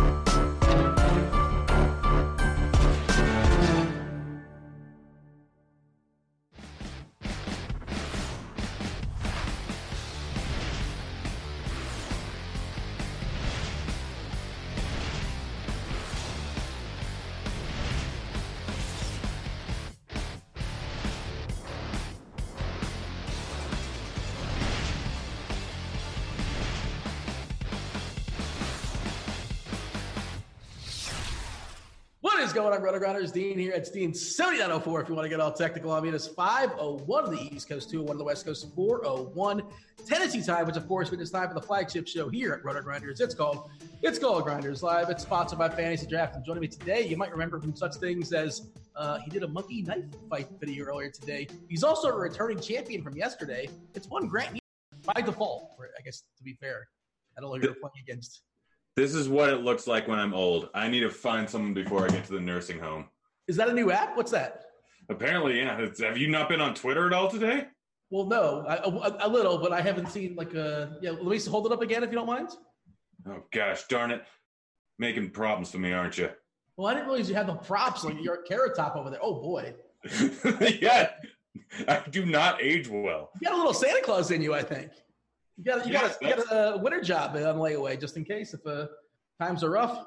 I mean, I've been offered to be Santa Claus more than once before, um, but I did not. I did not hold out for more money, or you don't care about kids, or what? Uh, uh, germaphobe. I was gonna I was gonna make a joke and I decided not to, but no, no, just it, I, I can't be that happy for that long. Like, let's be honest. I'm a fairly jolly, happy guy, but if I'm forced to smile for like an hour straight, I'm just gonna lose my lose my ish. You'd be like uh, Billy Bob Thornton. I'm on my lunch break. That, that kind of deal. Oh, get lunch break, kids. All right, it's a 15 game slate, Grant. We have no time for this nonsense, no time for this silliness. Uh, first things first, we want to drop this in the chat for you guys. Fantasy Draft sponsor of the show. There is a free roll going down, so go ahead and click that. That's free to play. That's good times. Uh, 15 gamer Grant. We're going to dig in in just a second. Obviously, do want to mention, uh, you know about the RG badge system. We talk about that every single day. If you guys rock the Roto Grinders badge uh, and, and, you finish in the top 10 of certain contests, uh, Keytrain's going to go ahead and drop the link for you, for you people out there. Finish in the top 10, you get yourself one month of RG Premium. Uh, we had one person sign up as of yesterday. A bunch of names uh, yesterday. Uh, today, just one, but we got a good name. It's Crack Bang. So, Crack Bang, welcome to rocking the the RG badge. Uh, of course, if you guys are playing on FanDuel tonight, the single entry series continues. The RotoGrinders sponsored single entry series, $1 and $50 variety. Just added value in those contests. Those are definitely worth playing as well. Uh, best ball, best ball live is still a thing. It's still going down. Uh, you know, the, the, best ball packages on, on RG, I think it's $39.99, 95 cents, less than 40 bucks. Uh, and you get a $25 ticket entry into the draft as well. Uh, draft's million dollar contest. That's also worth having at it. I'm just knocking out all the Provost, Grant. How you doing over there? I'm doing good. I'm about to see what you look like in your oh. latter years. Although knowing your age it probably is going to age you like two years, so maybe you have an extra gray hair. I'm like Benjamin Button over here, man. yeah, we don't. You guys don't actually know. Dean's actually 70. Yeah, looks like he's 30. It is weird though. I was always. Oh my gosh! oh, that is that is creepy. Is that frightening? Like that's the, hold on. I think that's a live shot. I believe you're just messing with me. I think that's that's. You look like if John Goodman didn't take care of himself. he did clean up. Good for John Goodman. John uh, Goodman, he's he's not a bad looking guy. He's not a bad looking guy. Plus, he, he seems like a real sweetheart. He does. He, he does seem very likable. I'm a fan of that John Goodman.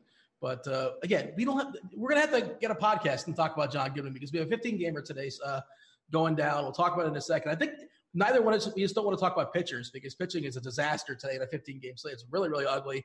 Uh, also, do you want to mention RG Premium? We kind of mentioned it already. If you guys can get through uh, one month, uh, if you finish, uh, you know, in the top 10 while rocking the the badge, you just want to knock it out and get baseball the rest of the way. The second half prices are set for one site. It's uh, $84.99 for the rest of the year. Golf is eighty nine ninety nine, but uh, special value if you combo it up, combo site for baseball or golf, it's less than hundred smackers, ninety nine dollars, ninety nine cents to be precise. You get the musings, you get the plate IQ, you get all the deal, you get everything. That it's worth it for uh, Cheese's million dollar musings alone in the plate IQ, is it not? Yo, yo, yeah. I mean, plate IQ and Cheese's million dollar musings. If you only if you only look at those two things, you can be a very successful DFS player. I mean, I guess I kind of crowbar. I kind of forced you to say that, but like, I think you're being you're not being disingenuous. I'm being genuine. I say it I almost every single time. Those are my two things that I have to look at every single day. Like, if I didn't have those two things, my research would take probably about five to six times as long as it does. So I'd never stop working. Lineup HQ is what throughout the conversation. Of course, there's the crunch time, which is coming up next. You got Ross Weather. We're definitely going to need Roth today too because there is some dicey weather, going down, at least as of his forecast earlier today, especially in Baltimore. And, you know, we'll talk about Washington soon enough, and Washington definitely is going to be popular from a stick perspective uh, against those terrible Orioles and uh, the Woj bomb on the mound. All right, uh, let's break it down. Let's uh, let's give it a overall, overall screenshot uh, of the slate here, Grant, because uh, it, you know, 15 teams, full slate, 30 guys to throw in baseball as well, at least to start the game. I don't really like any pitchers. We'll talk about it. Uh, and and some of the prices are kind of funky. Got it, Devin. Oh, what's going on? No, if you paid more attention to chat and everything else at the exact same time. Dude, I mean, like, how much multitasking you want from me over here? I'm, I'm, doing, I'm doing promos. I'm setting up the the old screenshot for the slates. What do you want from me? I want you to be cooking dinner at the same time. What would you like? Um, mac and cheese, but with bacon in it. how can we make mac and cheese worse for you? I know. Uh, all right, so screenshot. Well, you know, I, I, think it's fair to say that the bats win this slate. Yes. Uh, no. No.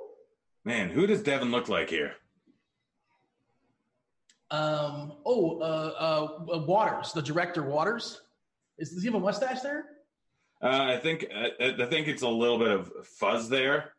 Um, I mean, honestly, the, the way they kind of aged him, it, I think it's just kind of like when the guy is dying after he drinks the goblet in Raiders of the Lost Ark.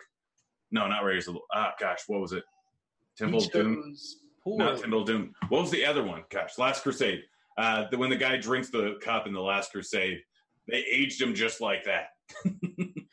I said John Waters, by the way, and uh, I mean he's like 80 or so right now. That- That's, that's not that's a reasonable comp, but again, uh, 15 gamer grants. We have no time for this silliness, no time for this nonsense. Uh, by the way, you talked about you know liking the music, you talked about liking the plate IQ. Uh, later on in the show, uh, chat talked me into it. We're gonna do the lineup HQ screen share, show the people, give a little taste as far as it's going on behind the paywall. But did you say you think the Arms win this late today?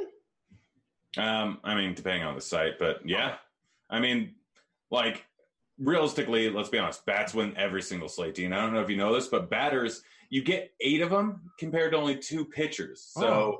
Generally, they score more points. I don't know if you know that. Plus, pitchers are a little limited in how many points they can score. I mean, d'Arnaud yesterday scored more points than we've seen from from almost anyone all season long. I think there's only been a few times where someone has actually scored or a pitcher has scored more than that. I think Sales complete game shutout did. But I mean, saying that our bats are going to win the slate, that's a real, real dumb term. More so than the average slate is. I mean, I feel like that's that's implied. I guess that wasn't implied. I mean, yeah, you can say that on any slate where there's not a whole bunch of aces. Unless you're going to get multiple guys or multiple pitchers that are going to get over 30 points, then arms aren't going to win the slate. If you have a Scherzer Cole type of slate with one guy that's cheap that ends up crushing, yeah, pitchers are going to win the slate. But realistically, like your choice in pitchers today very easily could win you the slate. Fading uh, Flaherty, if he puts up a dud and someone else puts up 25, 30 points, can realistically win you the slate. Batters are definitely something to do with it. But saying batters when the slate is just is it's just what's the word? Reckless. Reckless. It's, It's not reckless. It's assumed. Okay. Okay. So I, I, what I was saying is that more so than most uh, most days, yada yada yada, and like obviously, yes, bats do score more than your pitchers. I understand that process, but the point I was making is if you fire up uh, Derek Carty's the bat. Uh, I know the uh, last week. Uh, I know this well enough because I lost a wager and we actually paid it off yesterday. But you said that six dudes are going to put up at least twenty five like DK or fantasy draft points, and I laughed at you. I'm like, that's not happening. And six dudes did, despite the fact I don't believe any were projected to put up more than 25 or so. And today, if you fire up the bat as far as, you know, Carty's tool here, uh, not one pitcher, at least if I got to give a refresh or so, is projected to score more than 20 fantasy points uh, on DK or fantasy draft.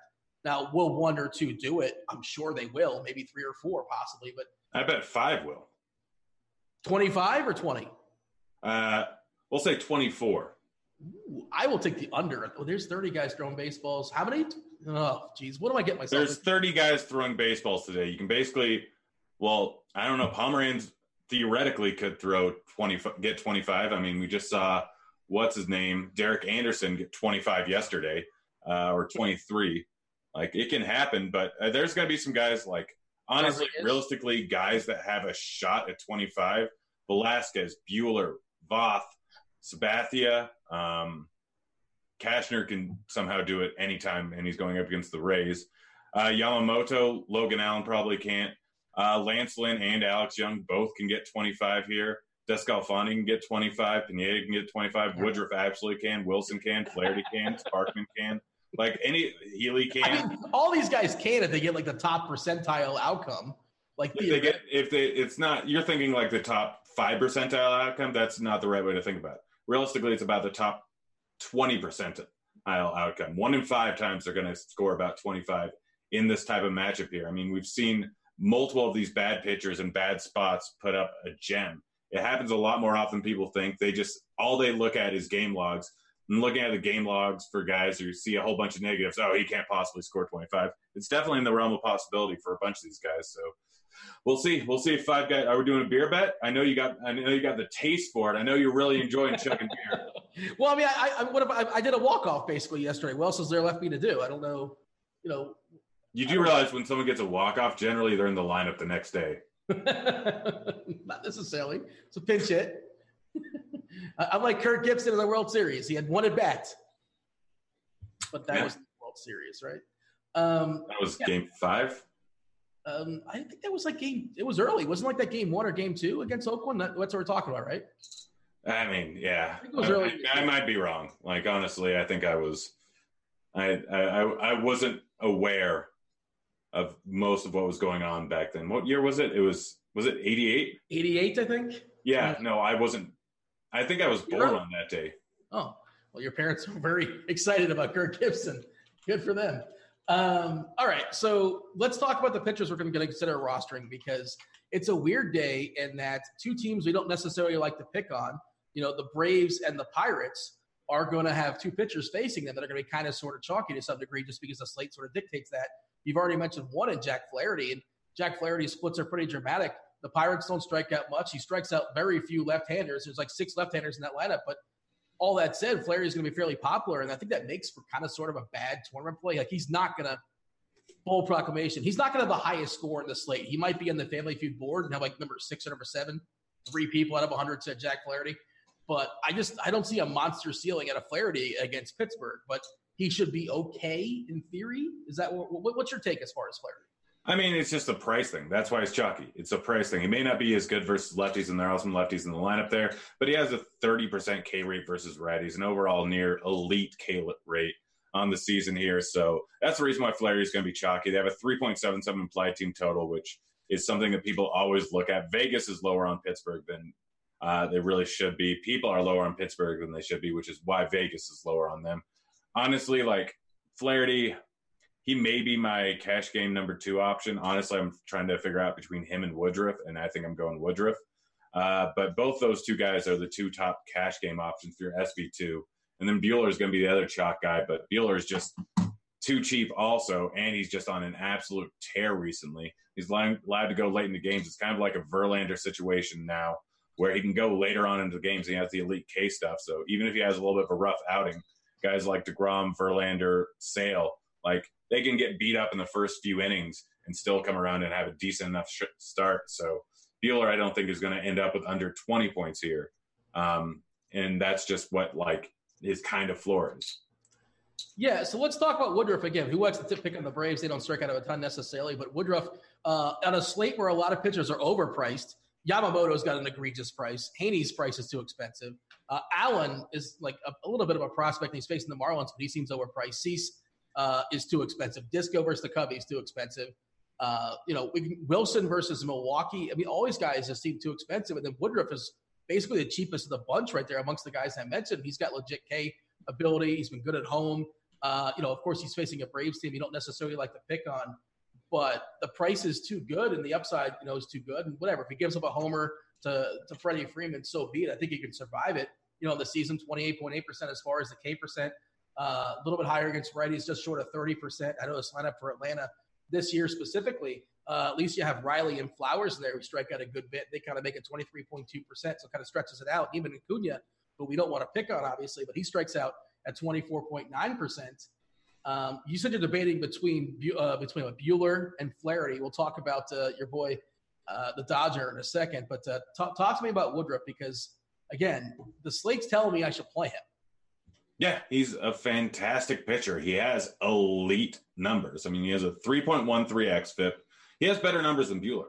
Um, granted, Buehler had a start in Colorado, which kind of didn't help him out, out at all, and he had a slow start to the season. But Woodruff has better numbers than Buehler. Granted, he's in a worse ballpark. I don't care. He's going up against an opponent where there are some strikeouts there at the bottom with Riley and Flowers in the lineup. Like there are strikeouts all the way up and down. It's a very good lineup but Woodruff is a good enough pitcher where I still think he's fine. He struggles a bit more versus lefties than he does versus righties, and there's what three lefties in the lineup here. Most of the rest are righty power, and he only has a 31% fly ball rate, 33% hard hit rate, and he doesn't walk righties. So he has the ability to go later on into the games because he's not going to be working the count as much. He has an elite fastball. He's a very good pitcher, and he's only priced at like pennies from what he really should be. 8.7K is too cheap.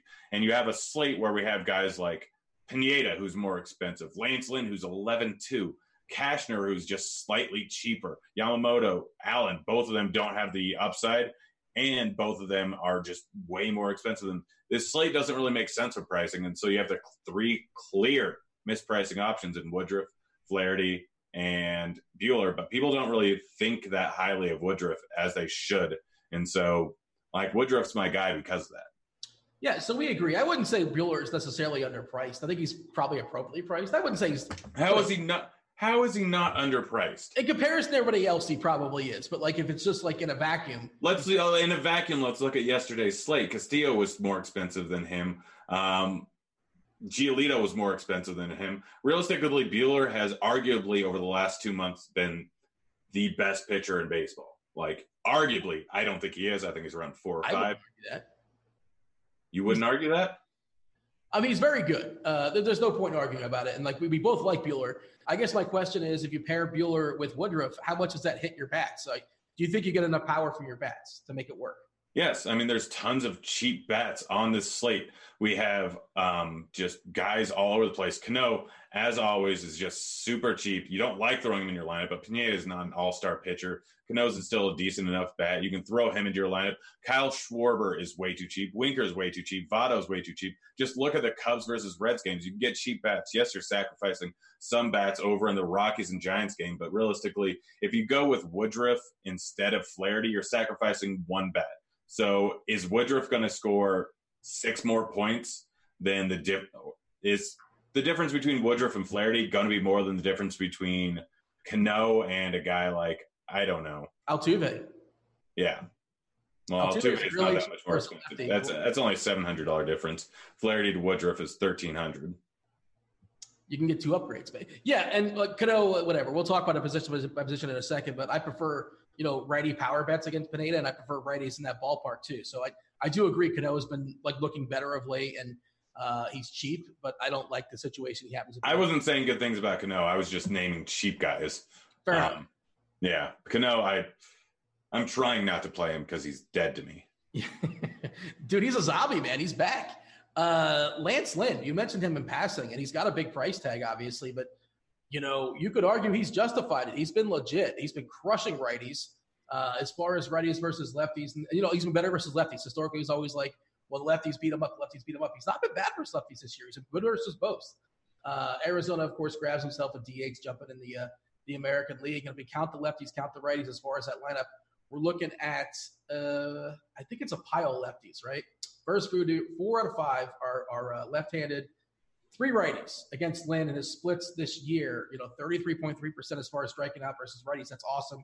Lefties just just uh, 20%, which is like not egregious, but that's below league average. But he's been good from a WOBA perspective. He's been good from an ISO perspective against lefties, and he's been elite as far as you know, everything against righties essentially.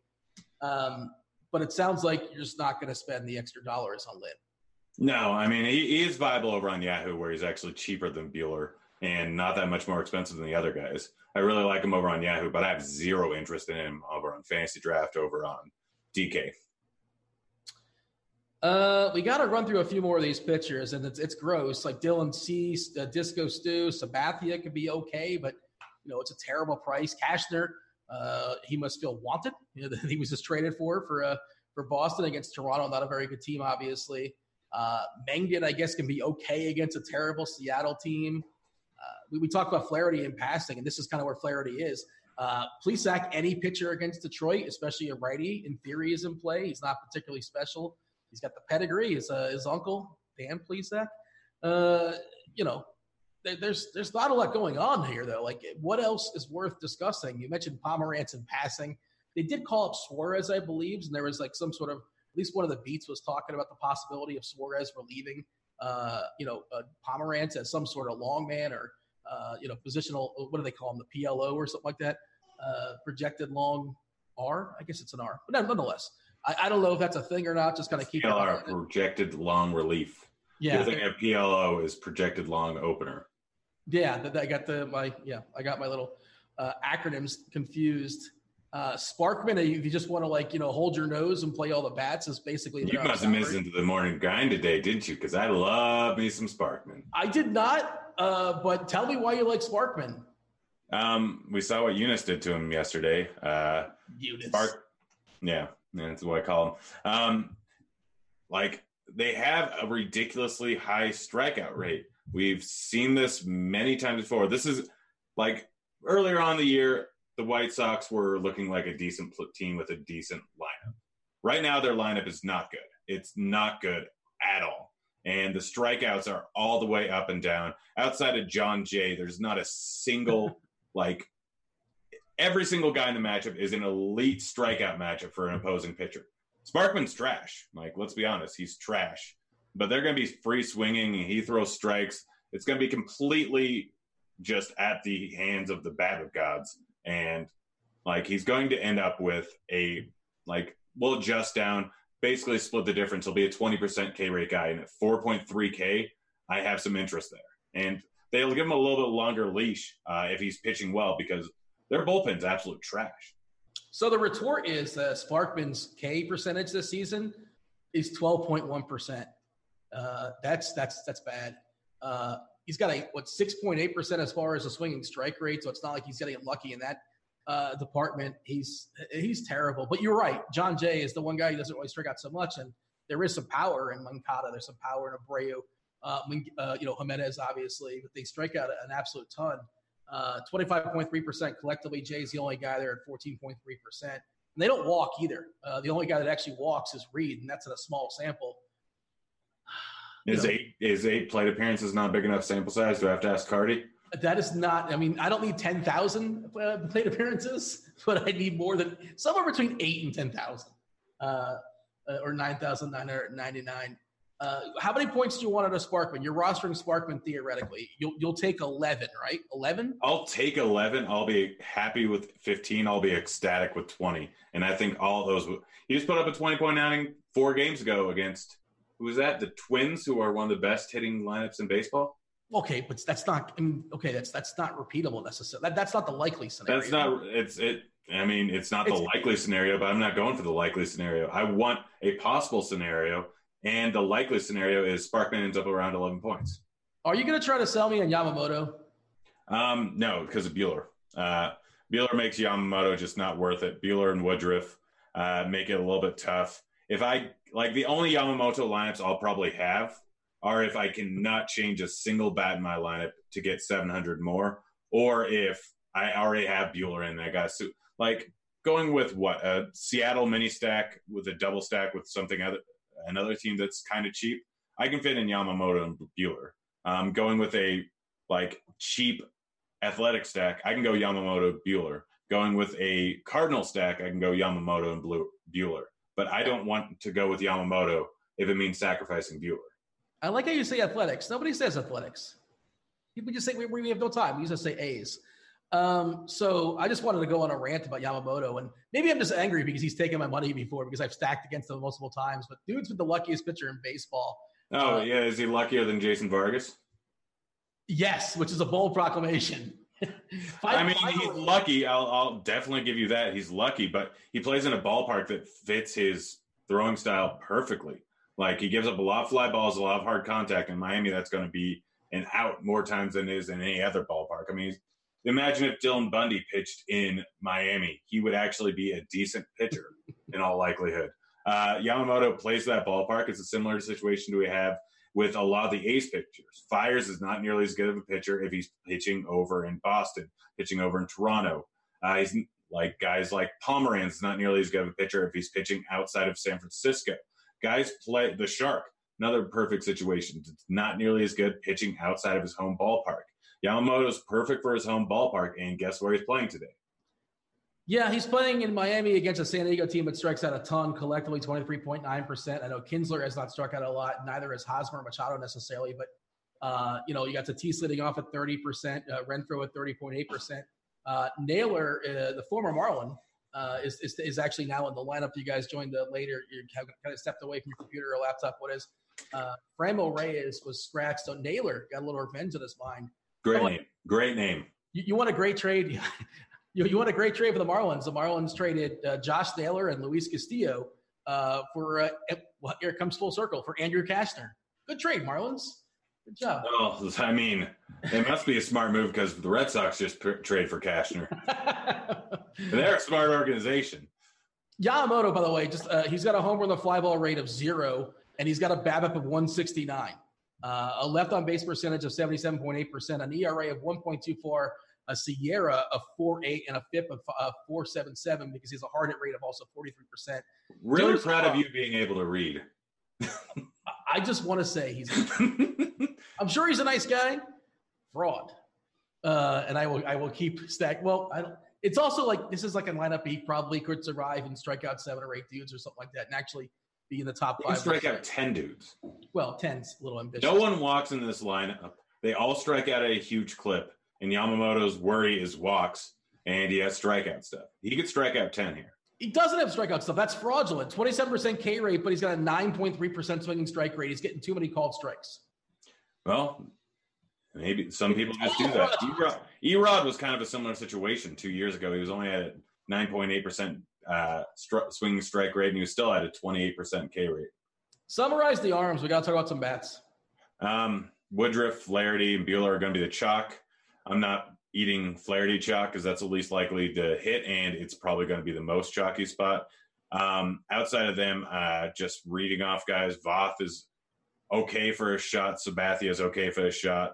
The guys in the Padres game are okay for a shot, but the guys that I actually like are Sparkman for the massive amount of savings, Woodruff, Buehler, and that's pretty much it. I don't like a whole lot.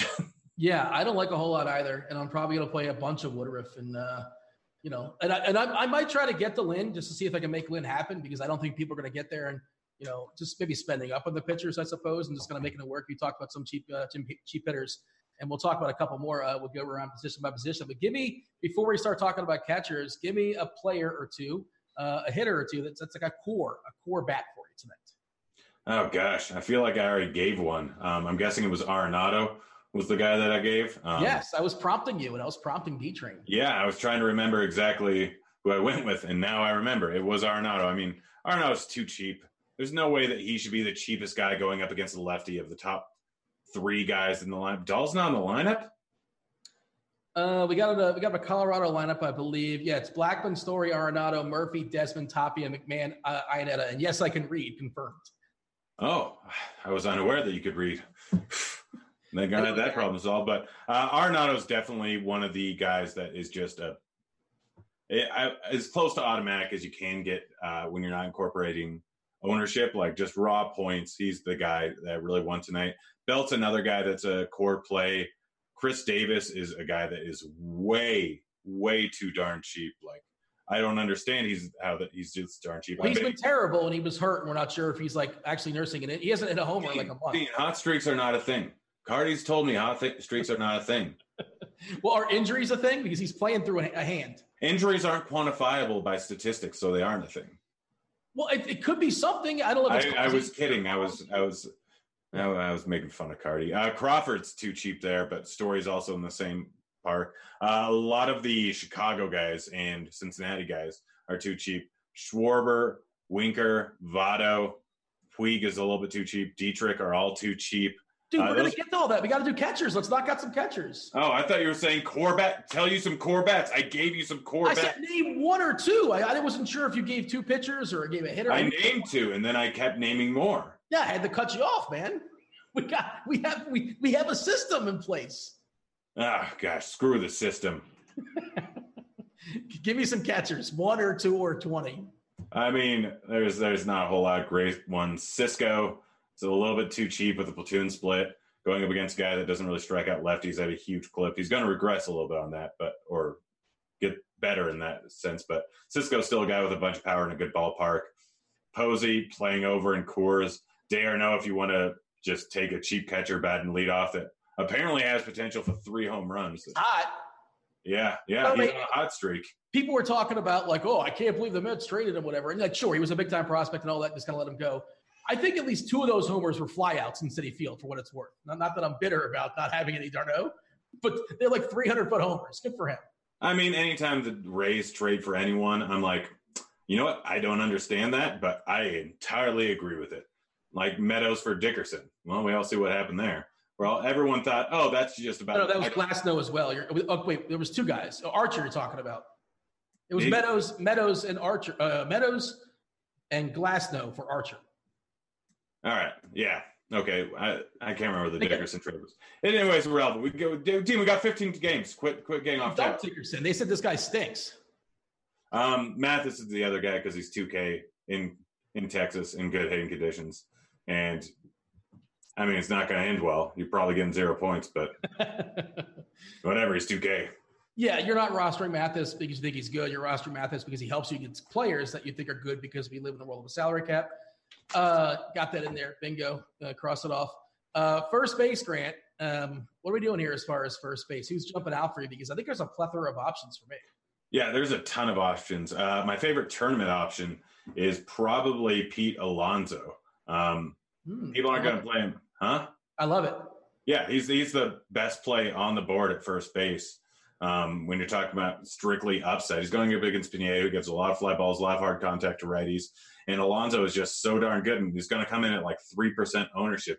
You got a guy like Belt who's going to come in what double digit ownership on the slate, maybe up to twenty percent because he's one of the best options, and he's only hundred dollars cheaper. I don't understand that. If we're talking about raw points, like how often does Belt outscore Alonso in this spot? Maybe like 11 out of 20 times. He's eight seven on fantasy draft, by the way. That- That's way too cheap. Against Pineda, we talked about him being reverse splitsy and more power for that ballpark for righties as opposed to lefties. So I love it. I'm on Yeah. board with it. Alonso's the best. If you're paying up, go with Alonso. You get more upside than anything else. If you don't, for some reason, want to use Alonso, you can go with Muncy, Belt, Jock Jams. Any of them are fine. Matt Olson, not a terrible idea going up against Gonzales. Uh, Gonzales doesn't strike out lefties at a huge clip, and Matt Olson can hit the ball at the ballpark pretty much any time. And then if you're not paying up, the very, very clear option is Vogelbach. Uh, 3.9K. Look at his numbers versus righties this year. He has like a 390 or no, a 310 ISO, and I want to say almost a 400, maybe over a 400 Woba versus righties. And he's going up against Mengden, who is a guy that just lets the ball be put in play. Uh, I don't know if you know this, but he is the head coach of Team Girth, not the CEO because it's not a company. Uh, You're stealing my shtick here. What's going on? well, I, I was correcting your stick, um, and then like Who's also the CEO of Team Girth? If not the if Vogelbach's now, is he player coach? Is that what's going on? How do you not understand that a CEO is not for a team? What is this, the Crown League? so it's a softball league of some sort. I don't know. It's you know, BYOB. Um, you can, yeah, you can be a player coach. So I noticed you. I don't think you mentioned this guy. You ran off a bunch of names, and all those guys are worthy. And first base is kind of stacked, but uh, somebody I think is going to be kind of lost in the slate, and he's priced down too. Uh, we're talking eight five on fantasy draft. I think he's like four three on DK. Disco is not good against left-handers. How do we feel about Rizzo? I mean, it's not bad. I, I already said I like a lot of those guys from that game. Uh, but Rizzo, yeah, DeSclafani has some pretty extreme platoon splits. I think he gets a little lost because Schwarber is 400 cheaper, and there are just such a plethora of first basemen that, like, he's going to be moderately chalky, but he's definitely a good option. I just, like, I'd rather go up for Alonso or I'd rather go down to Vogelbach. So he just kind of gets lost in the mix there. Are we playing a game of tag with plethora? I think I'm it right now. I think it's. I gotta. Uh, I don't know if that one counts or not, but Did you, uh, have, have we said a lot of plethora? Smash the. We've said it a plethora amount of times. Uh, smash the over if you guys are playing the game, or if you're drinking at home. Uh, you know, hide the keys because it's probably uh, too many times at this point. I do want to mention somebody in chat was asking about whether Roth. Uh, of course, Roth's going to be at crunch time along with JSU and uh, when cheese is good. Uh, Roth's going to tell you as far as what's going down weather-wise, give you the most up-to-date update. But as of 4:15 Central Time, I went ahead and dropped the link in chat for you guys if you want to take a look. Uh, Baltimore looks a little bit better. Uh, you know, I'm not going to read it for you guys. I, I've already proven that I can read in this show, so I don't need to prove it again.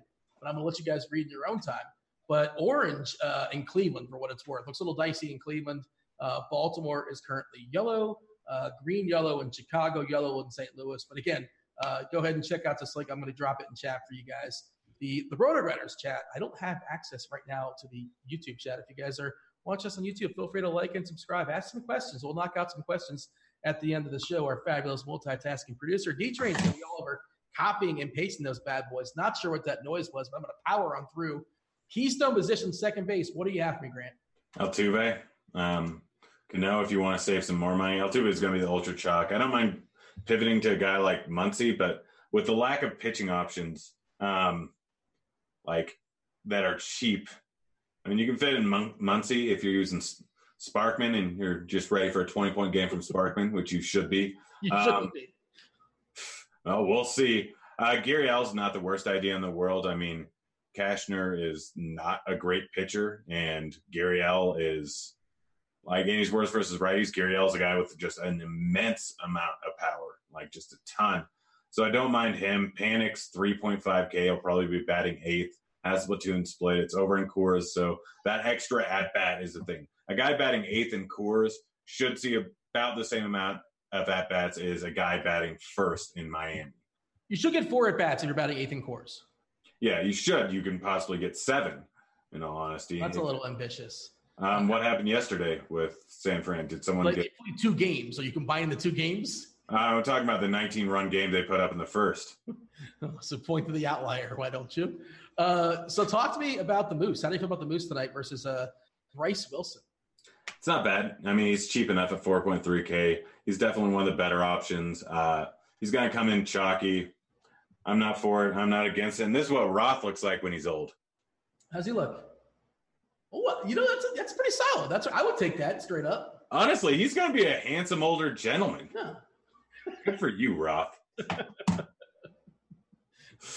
I, how many other people are you doing? Like, what what made you do that? Just no. Just what was the impulse there? Just Oh gosh, I wonder if I. Let's see what happens with Cardi. it's a. Oh, what, his hair's gonna go away. He's gonna lose his locks, isn't he? Oh, either that or it's going to think he's a woman. Let's. Oh boy, it's a 15 game slate, but this this this takes priority. This is the last. Absolutely, this takes priority. Um, but keep going. I can talk through both of them.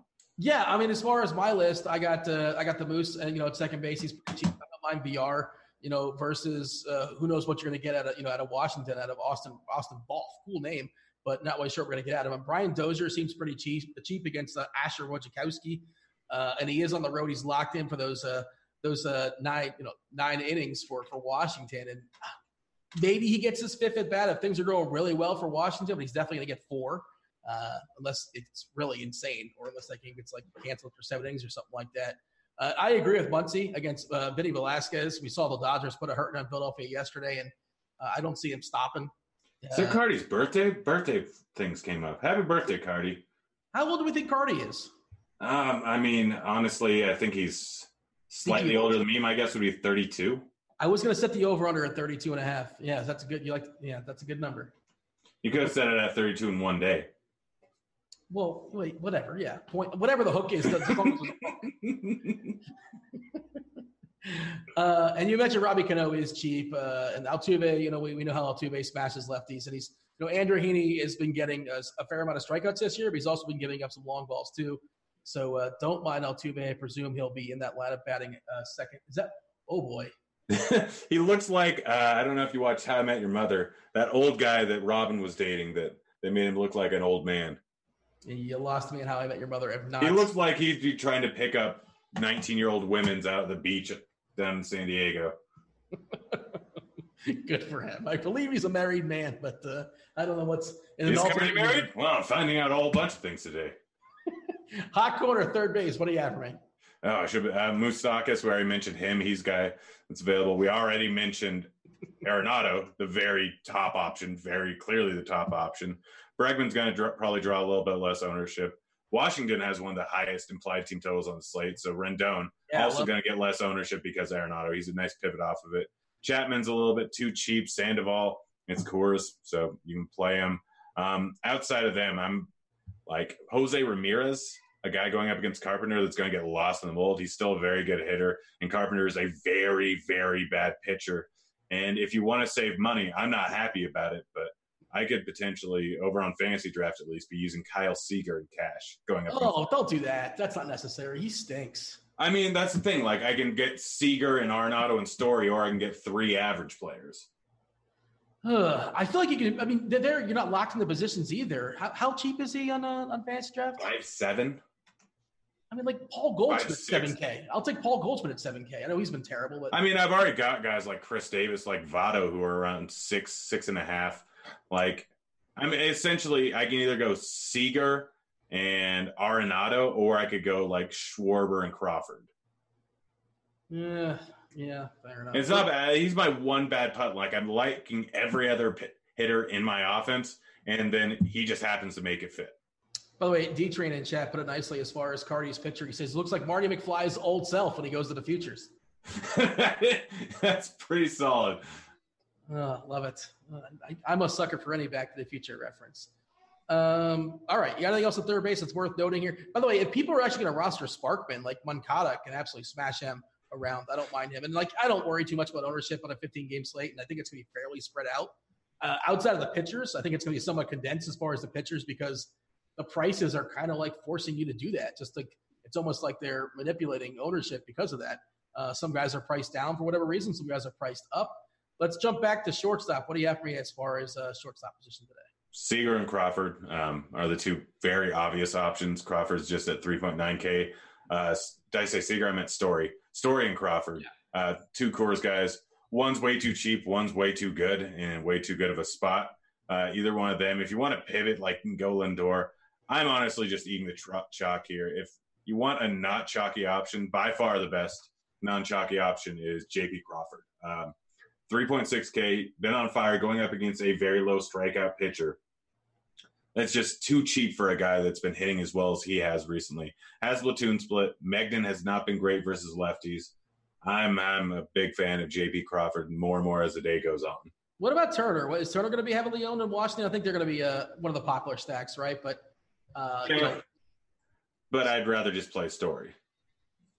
Uh, I mean, I don't know. I'm, I'm just a sucker picking on Woj, and uh, I've, I've said I was a sucker twice now. What am I doing here? I'm a sucker. Is that like two? Accurate. what? I said being accurate. You sucker. Yeah. Well, there you go. Um, what else is kind of jumping out for me at shortstop that I had noted here? I mean, we don't believe that Brandon Crawford's like a homer hitter now, right? Like, you know, talk about Carty and samples. This is just an anomaly as far as what's going down yesterday, right?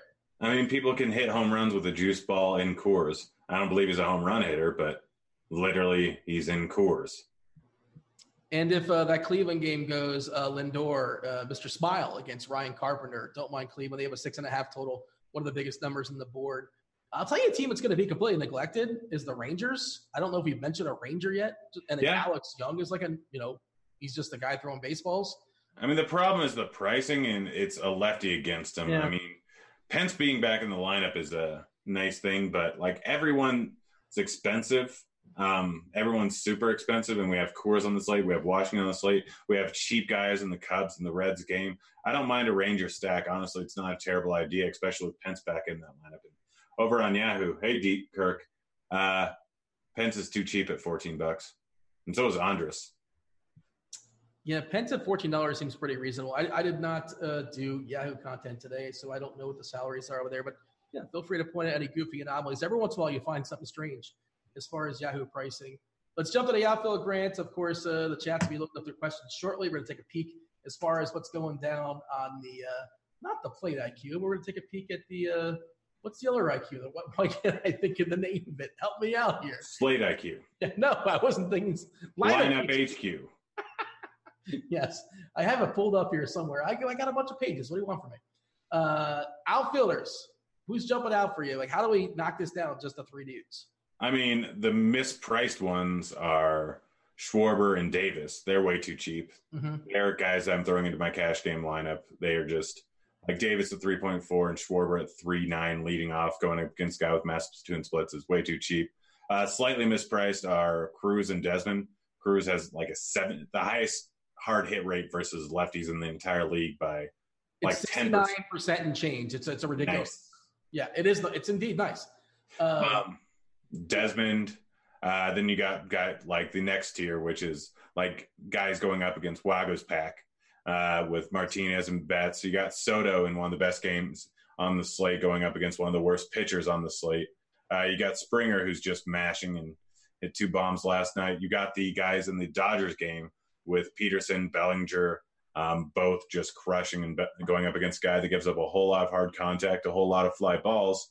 Um, you got another guy that's mispriced going up against a low strikeout pitcher um, in Delino or De- Delio. Delio? No. Dario. Dario. Gosh, why can't I remember his name? Uh, Dario. You got Trevor O'Neill going up against Dario. Really cheap over on Yahoo, only eight bucks. Um, outside of them, like you can just pick and choose random things, random little cheap guys.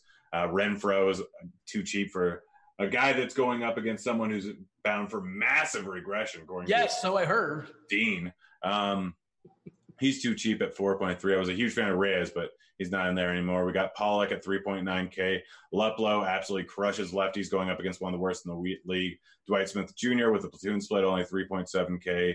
Um, yeah, there's a lot of options at outfield, both at the top and at the bottom. There's a lot going on, but what's your take as far as Coors? You know, it's always, you know, 14 and a half is the total there. Obviously, it's a massive number. Yesterday, it disappointed in the second half, you know, in the first game. Of course, the Giants put up like 19 runs or so, give or take. Uh, oh, is that is that your phone? What's or is there somebody? Yeah, what's that? That was a baby. There was a baby playing upstairs. Does the baby need tending to, or it's, it's somebody's on it, or what? Now we got a nanny.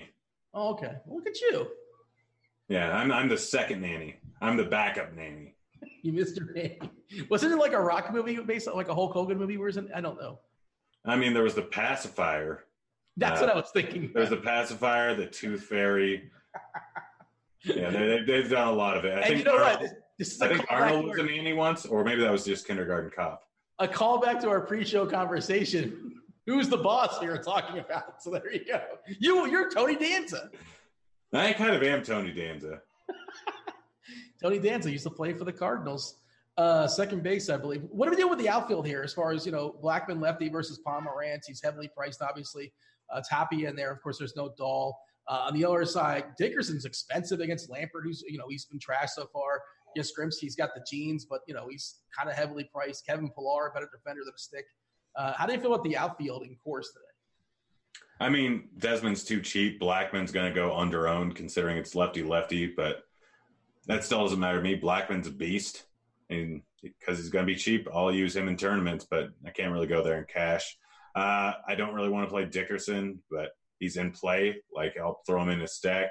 Don't really want to use Yastrzemski, but he's in play for tournaments. Like the Coors outfield isn't really where I want for the outfield, which is why I'm spending down for guys like Schwarber and Davis quite a bit. All right, start loading up those questions there in chat. Going to take a peek as far as what's going down in the lineup HQ. Feel free to play along at home, Grant. I'm looking at the pictures right now. I'm pulling out the uh, the, the percent of ownership that we have projected for tournaments, and as we said, you know, Jack Flaherty not particularly great, not a particularly good matchup. We don't see a ton of uh, K potential out of him necessarily, but the price kind of puts us there to some degree, at least from a cash game perspective. He's got a 35% ownership. You talked about Buehler at 23%. Plesac, we kind of mentioned in passing at 16% and Woodruff at 15. Uh, we both like Woodruff over Plesac. Obviously, that's a difference in price. Logan Allen at 11%. That seems higher than I anticipated. I know the Marlins are terrible, but that price seems kind of a egregious. Uh, anything jump out to you as far as the uh, the ownership percentages here? Um, not really. Uh, I'm surprised at Woodruff's ownership. I'm surprised Sparkman's not at like 40%, right? That's a, that's out of the ordinary. I mean, there's, uh, there's a lot of sober playing tonight, apparently. He's 8%, which is, that's a percent. That's something. Uh, Woodruff's eight or Sparkman's 8% now. That's where he's at right now. This is fluid, obviously. Don't hold us to oh, it. Oh gosh. So, so Jamino's been listening to me too much. That's why it was, he was at three and then Jamino's like, this Grant guy's smart. I'm going to pop it up. No, I'm I'm I may be smart, Jamino, but most people still aren't going to go there. I I pop them down at about four percent, and I'd say about half of that is going to be me. Yeah, Woodruff's ownership percentage is basically not Woodruff. Uh, Sparkman's ownership percentage is basically his K percent. Uh, it's not it's not very good. Uh, and as far as the money, uh, same thing with Buehler. His ownership is basically his K percentage. You can say that about a lot of people, Dean. Well, yeah, but some guys are 8% owned, some guys are 25% owned. So, you know, it's saying different things. Uh, as far as the K props today, nobody's got a higher K prop above six and a half. Buehler's got the highest one. If you look at the, the actual odds, minus 134. Uh, umpire data, I looked earlier, nothing really popped from an umpire perspective. Oh, there's a couple new ones that sprinkled in as the show has uh, kind of jumped out there. So we have uh, extreme hitters umpire for the Angels game uh, mm. extreme hitters umpire for Washington, uh, pitchers umpire for the Yankees. By the way, we didn't mention one Yankee. I don't think like they can definitely put up ten runs. Why not? If Sanchez is the only guy that really pop stands out. I guess I forgot to mention him. Um, but everyone else, Yankees, it's the same thing every single day. The Yankees stack is in play, and their power bats are in play every single day. Let's take a peek as far as uh, hitters, if anything's interesting. Actually, before we do that, let's see if. Uh, oh, now I'm just scrolling, and I'm going to get in trouble here. Uh, I wanted to see the Plate IQ premium scores, see who pops the most.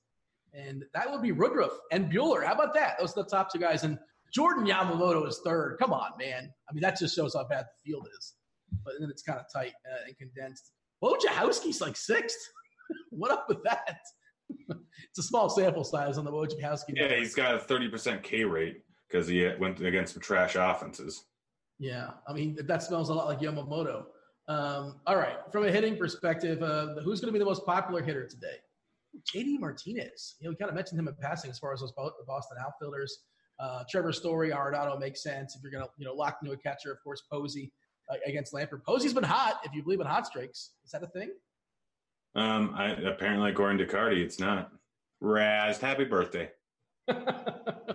uh, show, show, him his picture for his birthday. Tweet it out to him. I'm sure he'll appreciate that. Uh, Soto, obviously an awesome play. We talked about Turner and Schwarber being too cheap.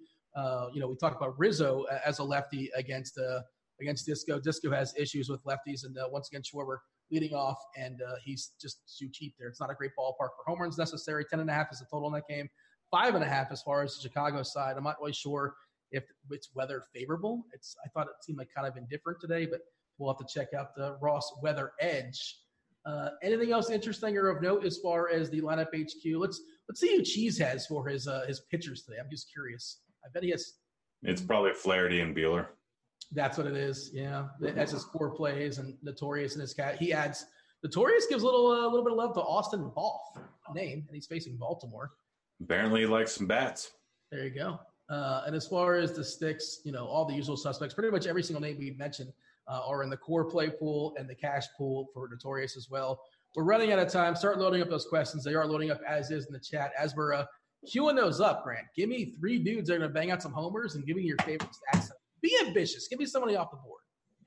Um, all right. So Vogelbach, Alonso, and I need one more. Who am I really high on that? I can't. I gotta look at. I gotta look at my lineup. I want to make sure it's someone in my lineup so I can speak it into existence. Boomstick. You don't have Boomstick? Boomstick. Nelly Cruz. Oh yeah, that's an easy one. Uh, I'm gonna go Khris Davis, Vogelbach, and Alonso. Khris Davis hasn't homered, I think, in a month, maybe even longer. That's fine. That means he's due. That's that's math. That means he's due. So what, at what point do you go from he's in a slump and he's cold to he's due? When you have a giant history and his numbers against lefties are still pretty good this year. He's hit 40 home runs the last three seasons or so. I guess that's something. He's also bat 247. Yeah, which is, I mean, that was that's not really something you put in the brochure, uh, but yeah, that's also true. Uh, do we have a nickname for Waguespack? They're asking for a nickname for Waguespack. I guess we could work on that one. I mean, you can just go with Wagyu. What is Wagyu? That's a food, right? It's beef. It's delicious, delicious beef. Some of the best marbling you can get for beef. They're asking you questions about the nanny. Of course, they are. Uh, Lynn or Buehler uh, on FanDuel. You can only roster one dude over there. We like Buehler. Lynn, uh, a little bit more expensive on DK and Fanstream. I'm not sure who's more expensive. I think Lynn is more expensive, right? Uh, over on DK, Lynn's more expensive. Over on FanDuel, no idea. Uh, do you like Cashner with a uh, narrative street? Hey, no. you guys like me? What? No, I don't like Cashner that price tag. Why is Bryce William, uh, Bryse Wilson, eight point five k uh, on DK? That's kind of the conversation we're talking about. How like just certain guys are have goofy price. price. He's got a goofy price. Uh, do you like Woodruff? We, we, like Woodruff. Do you like the Milwaukee stack, which you kind of neglected? I mean, they're all very much in play. Bryse Wilson is not great, and it's good ballpark, and they're a good lineup. So, yes, they're very much in play. Uh, are the Rays a sneaky stack? Like people aren't going to play them, and but like if you're going to rank all the stacks on this slate, they're not in the top ten. They're 50. not in the top ten for implied run total. They're not in the top twelve, I don't think. Um, so yeah, they're going to be largely ignored. The stack that's going to be the most ignored, which for big field, like if you're going to try and take down a Q, one of the best stacks you can use is going to be Pittsburgh. Why? Because of leverage? Well, not only leverage, they're actually a good lineup, and Flaherty struggles versus lefties. They have some good lefties in there. Uh, Reynolds, Bell, would you argue that they're good lefties? Bell, yes. Reynolds, meh. Well, it's only 4.3K. Moran's 3.9K, and Dickerson's 3.7K. Frazier's 4.1K.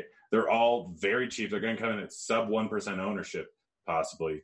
Like Yeah, but like the Dodgers are going to go under own, and the Red Sox are going to go under own. that are actually good they're good. Yeah, they're also priced like it. With a Pittsburgh stack, you can get Buehler and Yamamoto. If you You're playing Sparkman, aren't you?